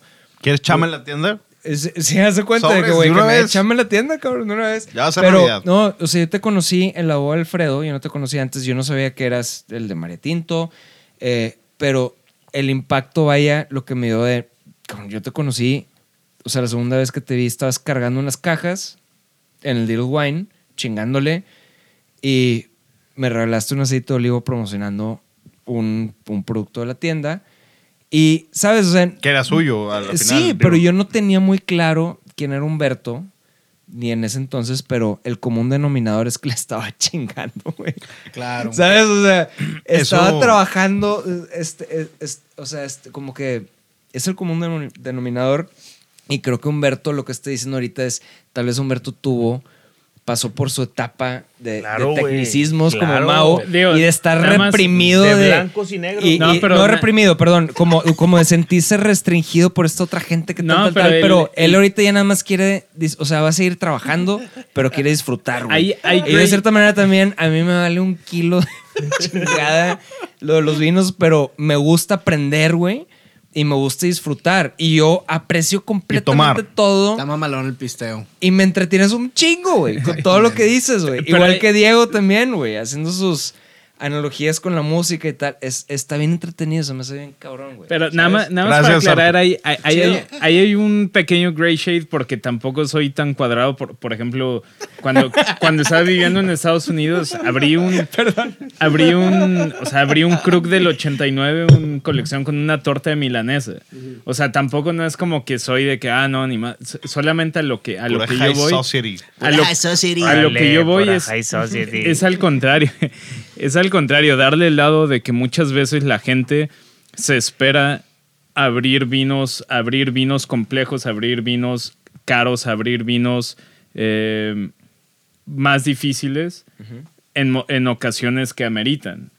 Ok, muy bien. Por ese lado se las doy, pero también si tú lo quieres abrir con lo que tú quieras, con una torta milanesa, lo puedes hacer. Lo único es que yo digo que muchas veces, yo iba más por el lado que muchas veces cuando me ven a mí o cuando ven a Diego y también con Humberto, no sé si tus amigos, pero al menos mis amigos sí, es como que piensan, ah, ese güey sabe de, ese güey sabe de vino, seguramente está abriendo puro vino complejo y puro vino caro y puro vino mamón. No es verdad. La mayoría de lo que yo consumo, o sea, porque muchos de Sí, mis sí, es amigos importante piensan, decir eso, es muchos de mis amigos piensan que igual y yo cuando pido ramen estoy abriendo un Riesling Gran Cru de 3 mil pesos. No es verdad. Cuando pido ramen, abro Comenje Verdejo, abro sea, ah, por ahí va. O sea, no es que me limites más por el hecho de que la óptica hacia este lado, hacia la gente que nos dedicamos al vino, es que piensan que nosotros consumimos puro vino como Hervé Bisul, que tú dices, ah, es súper complejo, me sabe, me sabe muy diferente. No es verdad, la, mayo- o sea, la mayoría de la gente que nos dedicamos al mundo del vino, si te vas a tomar una torta, si te vas a comer una Sí, torta o de huevo, ver, no lo- abres, lo que te no abres diferencia un de champán Special Club, de que es- puedes, es que ¿por lo no? Conoces, funcionaría pero- súper bien. Sí, o sea, lo, Algo- lo- lo pero no conoces, es- pero no es como que te haces, te haces especial, vaya, por... por- Ajá, o ¿no? sea, es... y, con- y consumimos vinos sencillos igual que la mayoría de la gente. O sea, no, que- no nos las vivimos tomando champán Special Club. O sea, ojalá. No, bueno fuera, cool. güey. Bueno fuera. Pero Ni consumimos que fuéramos vinos- Humberto. Al- algo que decimos Mauricio y yo, y, y- y- y- sí, la, neta, Humberto, la neta. Ves a los delfines de Miami y, y te tomas un champán. Algo Pero- tengo que meterle bueno ahí, cabrón. Bueno, sí. Mauricio y yo Krug, siempre, siempre decimos lo ¿Qué es? mismo y ¿Cómo se algo que... Krug. Krug, ¿verdad? Ese es el primero que me dijo Diego. Ahí sí me dijo Diego, no, man, Creo que está muy cabrón. estás tomando un muete de que pinche caco. No te, Un mínimo. Y yo, bueno, ahí, Krug, güey. yo, bueno. yo Ponle tra- un y luego ya corchete. trabajé. Ok, ok, bueno, sí son... Oye, no, pero a lo que vamos, Mauricio y yo siempre hemos dicho que. Mauricio y yo, cuando nos juntamos y nos vemos el fin de semana, no es de que, eh, Mao, ¿y qué opinas de las piernas de este vino? Jamás en la vida hablamos Ay, güey, de. siempre ahí no, y que a copa quieta y la No chingada. estás sí, Miller, no, sí, no, sí, no, no. Siempre andan ahí Jamás. Hablamos de, de otras, de, de que de cómo le fue la NFL, de tu Ah, equipo que te gusta, o, Sí. o si la peda o esto. Y mi bebida de los fines de semana, todo el mundo sabe, ya lo he dicho mil Jack veces. Daniels, Iba- con coca. Iba, más chingada. enfocado por ahí. Por ejemplo, tú te dedicas a la música. No sé si tus amigos piensen que porque eres músico escuchas puro, no sé, Beethoven y pura música y Dream Theater y pura música demasiado cerebral. Puro, puro tool. Y- No. igual y tú dices, no, pues la neta es bien que cuando... ecléctico, güey. No, no, a mí me vale Y- madre. O sea, realmente me vale madre el... O sea, mi, play, mi playlist es de que de repente Bjork, güey, y luego Backstreet Boys, y luego pinche una banda de metal, y o sea, me vale madre. Es más, el claro ejemplo es cuando me topo a clientes de la tienda en eventos que ya no se hicieron este año, pero por ejemplo en, en Toma Vino Mexicano o en esos eventos, me ha tocado, me ha tocado que me topo clientes de la tienda que yo estoy con una cerveza, o sea, estoy con una cerveza, no sé, si hay boca negra, boca negra, si hay tecate, tecate, lo que sea. Y el, el comentario es, ah, el sommelier tomando cerveza. Y yo, pues, Sí, no, no mames. como, no. ¿por qué no? O sea, ¿qué piensas que porque me dedico a eso solo tomo champán de 3 mil pesos? No, güey. Es como O sea, escuchar a Arthur eh, oyendo Johnny Cash de que, ah, el, el guitarrista de lead guitar de una banda. Es que, a ver, tu trabajo un- es, claro, güey, tu trabajo es este, conocer más de los vinos, pero no te hace un, o sea, no, no te define, güey. O sea, no es, es que la gente se hace fantasías, de- igual yo, güey, o como que la gente piensa que, no sé, güey, vives una vida de pinche rockero, güey, o no sé qué. O sea, es, es como que lo, lo que la gente quiera, lo que la gente quiera pensar de ti, es lo que van a pensar. Sí. Y, y no vas a hacer mucho para cambiarlos Nah. de opinión, güey. O sea, no, no tienes control de eso, güey. Entonces, tal vez la gente sí piense que eres un este sommelier mamón, güey. Igual tú, Diego, o sea, no, o sea, tal vez, güey. Pero Sí, hay no dos, tres- dos, tres nada. personas que piensan No, eso. pero a mí se me hace muy es, es algo muy Y les mando que estemos aquí hablando de esto porque justo rompe con esas esas percepciones de, de- del vino, güey. Para, Sí. eso, para eso estamos, cabrón. Por eso Y- nos gusta digo- traerte a ti, a Humberto. Eh. Digo, obviamente Mauricio y yo siempre decimos, Arthur está toda madre, Humberto, eh, más o menos. Ah, de, de- de vez en cuando, dos veces al año. No, gracias. Pero gracias por, a los dos por o sea, completando más o menos el círculo con lo de gatekeepers y todo, o sea, yo he escuchado muchas entrevistas o he leído reportajes en, en revistas de, de gente, no sé, por ejemplo, en Ciudad de México, en Guadalajara o inclusive aquí en Monterrey, donde, donde les preguntan algo tan sencillo, por ejemplo, como un maridaje, como un maridaje con X platillo, este, y su respuesta es algo súper mamón. Y es como, güey, no es verdad. no, o sea, tu maridaje favorito con, con una rachera, no me digas que es Petrus del 80. y- O sea, no tomas eso, no seas mamón. Una carta eso es a lo que voy, ¿no? Un O sea, ahí- tequilita mientras la ¿por qué- cocinas. O sea, ¿por qué pegarle, ¿Lo tienes al, por qué pegarle al lado de, Eh, de lo mamón cuando es igual de válido decir, a mí me gusta la rachera con un vino de 300 pesos de Portugal? O sea, Yeah. es igual de válido. Pero hay mucha gente hablando de gatekeepers y como de tastemakers o de, o de gente igual y de la vieja escuela, que es igual, maridaje, cu- cuéntanos su maridaje favorito y es, ah, no, Chateau d'Yquem con foie gras sellado. Ok, lo pruebas una vez y te la doy que, que sea, haya sido una de tus mejores experiencias de la vida. Eso va directo a la cuenta pero de, no- de mamador. pero no te puedo decir algo no bien mamón, chafo. Yo no, yo no sabía realmente, o sea, yo había asistido, no sé, güey, 10 eventos de mariajes en mi vida y realmente no sabía lo que era. O sea, fuera de esos... Son un chingo. No, no, no. Uno. Eh, no, pon tú, o sea, uno que otro evento de, de- de- de maridaje y no sabía realmente lo que era un maridaje. O sea, yo no sabía que tenías que tener el vino en la boca. Hay que chopearlo. Ah, vamos a, vamos ver, a cerrar esa- el show. a de- ver, a ver. Esa es la realidad, cabrón. Esa es la realidad. Yo no sabía que tenías, tenías que tener el vino en la boca porque a mí se me hace asqueroso, güey. A mí no me gusta tener A mí ni también. coca, es ni mezclar Coca Light, val- es ni válido, vino, ni agua, ni nada en la boca. Mezclar líquidos con sólidos en mi boca Este es el of Y me pasó hasta, hace te lo juro, dos años. Y creo que fue con una cheve, güey, ni un vino. O fue con un vino, no sé. Pero algo tenía en la boca que le tomé sin querer y dije, vergas. Sabe cabrón esto. O sea, que hace armonía perfecta en mi boca. Y fue con, tal vez fue con una chafada, güey, ¿sabes? O sea, pero no me había dado cuenta. O sea, no me había dado cuenta de lo que era un maridaje. Entonces, a lo que voy con, a lo que voy con esto es, yo tengo 37 años y me debería dar pena decir lo que estoy diciendo, pero no me da pena porque les tiene que valer madre y no pasa nada. Pero no- cada quien no, va no. aprendiendo su propio Cada quien tiene un proceso, güey. y cada, quien tiene un proceso y yo no sabía lo que era, güey, hasta cierto punto. Pero es válido Entonces- porque tú no trataste ni de estudiarlo, ni, No. ni Sí, no, no te quisiste a ese pedo, entenderlo. vale. Entonces no pasa nada, güey. el O sea, ejemplo el es, momento por ejemplo, lo- Miller le valía madre. When you get it, 100%. you get it. No, es así Exacto. como- Con que sí, te la pases chido. Miller No, hasta y- hace medio año, ¿no te acuerdas cuando nos dijo, a mí me ¿Qué, mandó un mensaje que estaba en Pachuca, no sé dónde, y que le sirvieron un Dr. Lawson, No, no, fue en eh, Mérida, güey. que le dieron un Dr. Lawson a temperatura más o menos. Y este güey, No, no, es que no. ¡qué más frío! Nah, Y- pues, y, obviamente este no, es el así, Riesling que me pero gusta. Sí fue de que, porque Ay, ya, era- ya para mí era que yo no pago tanto por vinos en No pa- restaurantes. no que fue, ya voy a pagar, No no, pagaba.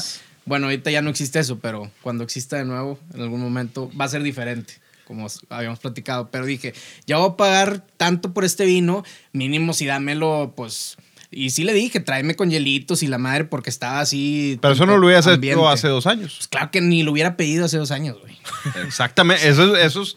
Digo, es- esa es la chamba Hubiera dicho tráeme mía. un tequila, agüita y... La, la No, chamba y- de Mauricio y mía es esa. y lo- hacer que eso suceda en. Y lo ves en la chido, tienda. Ya me echaron a perder. Y lo, y lo ves en lo ves en la tienda y a mí me da mucho gusto cuando a veces digo es, es imposible porque somos somos humanos y es medio es medio normal juzgar a la gente por primera impresión, o sea, eso es muy normal, pero y no juzgar en el mal sentido, sino a mí me ha tocado varias veces en la tienda que llegan gente más pequeña que yo, chavos de 22, 23 años y yo asumo que van a comprar un Valero, van a comprar un Viverius, un Comenque Verdejo, y no por el precio, sino por el estilo de vino. O sea, el precio no tiene absolutamente nada que ver, es por el estilo del vino, fácil de tomar, sencillo, que le pueda gustar a todos, y de repente llegan y de pues al- la verdad muchos han sido por el podcast, otros no, porque hay mucha gente El que Grisling. ¿no? Y llegan y me dicen, oye, este, estoy buscando pues un Riesling que hablaron en el podcast Rebels o,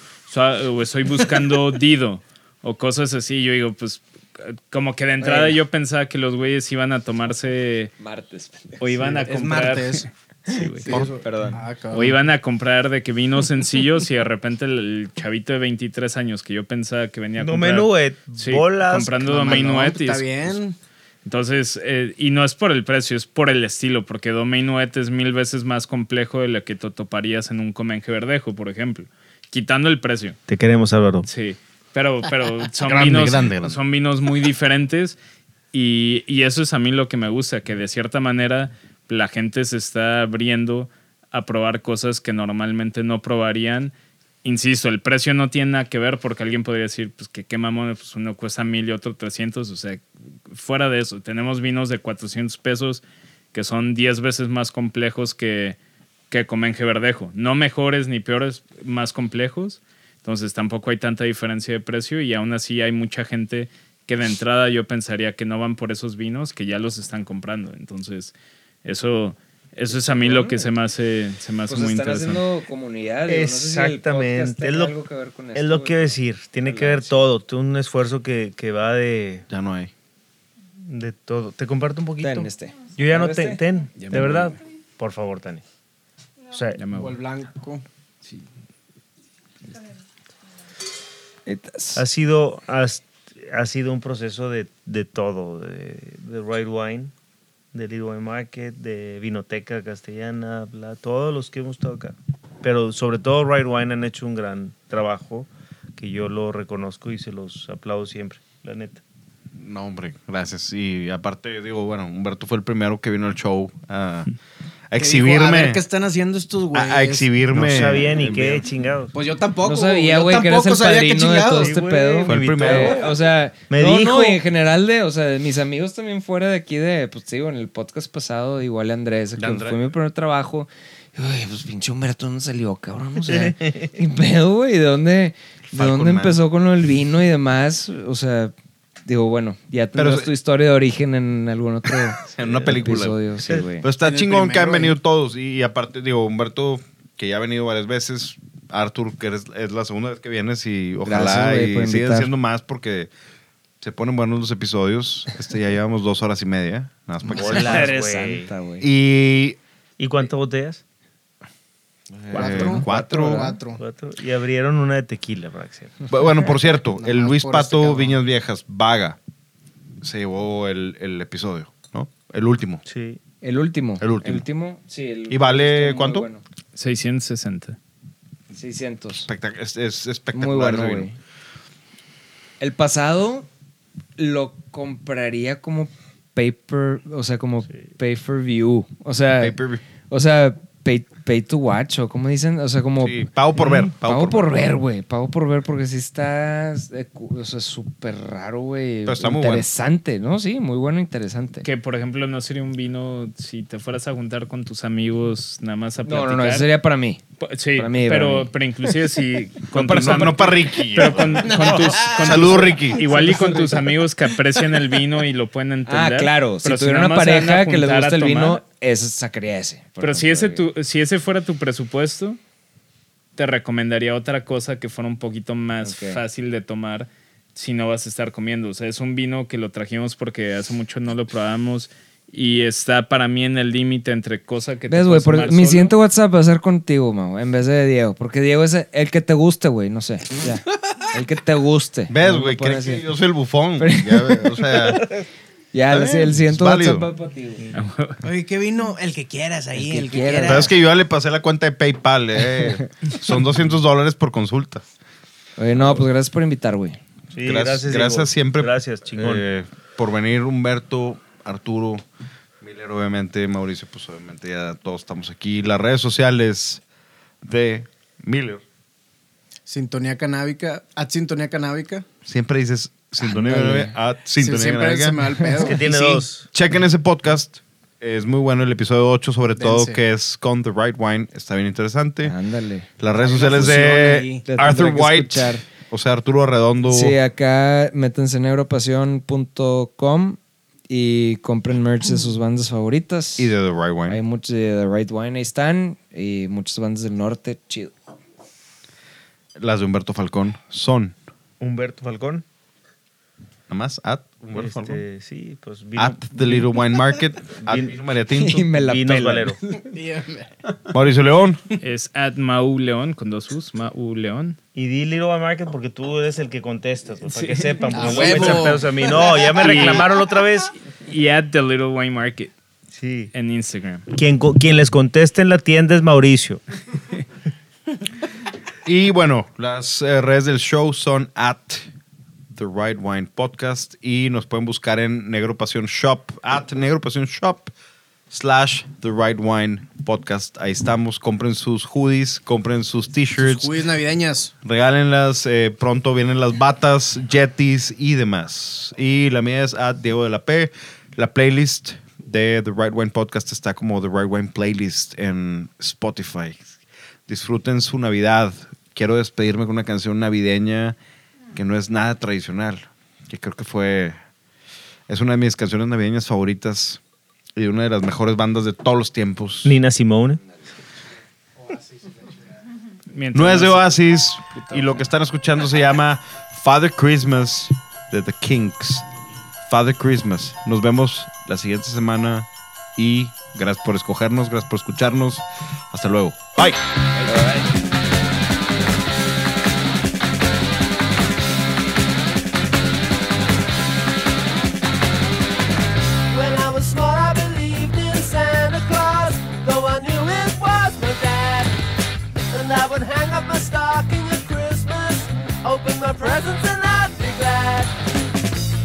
Last time I played Father Christmas, I stood outside a department store. A gang of kids came over and mugged me and knocked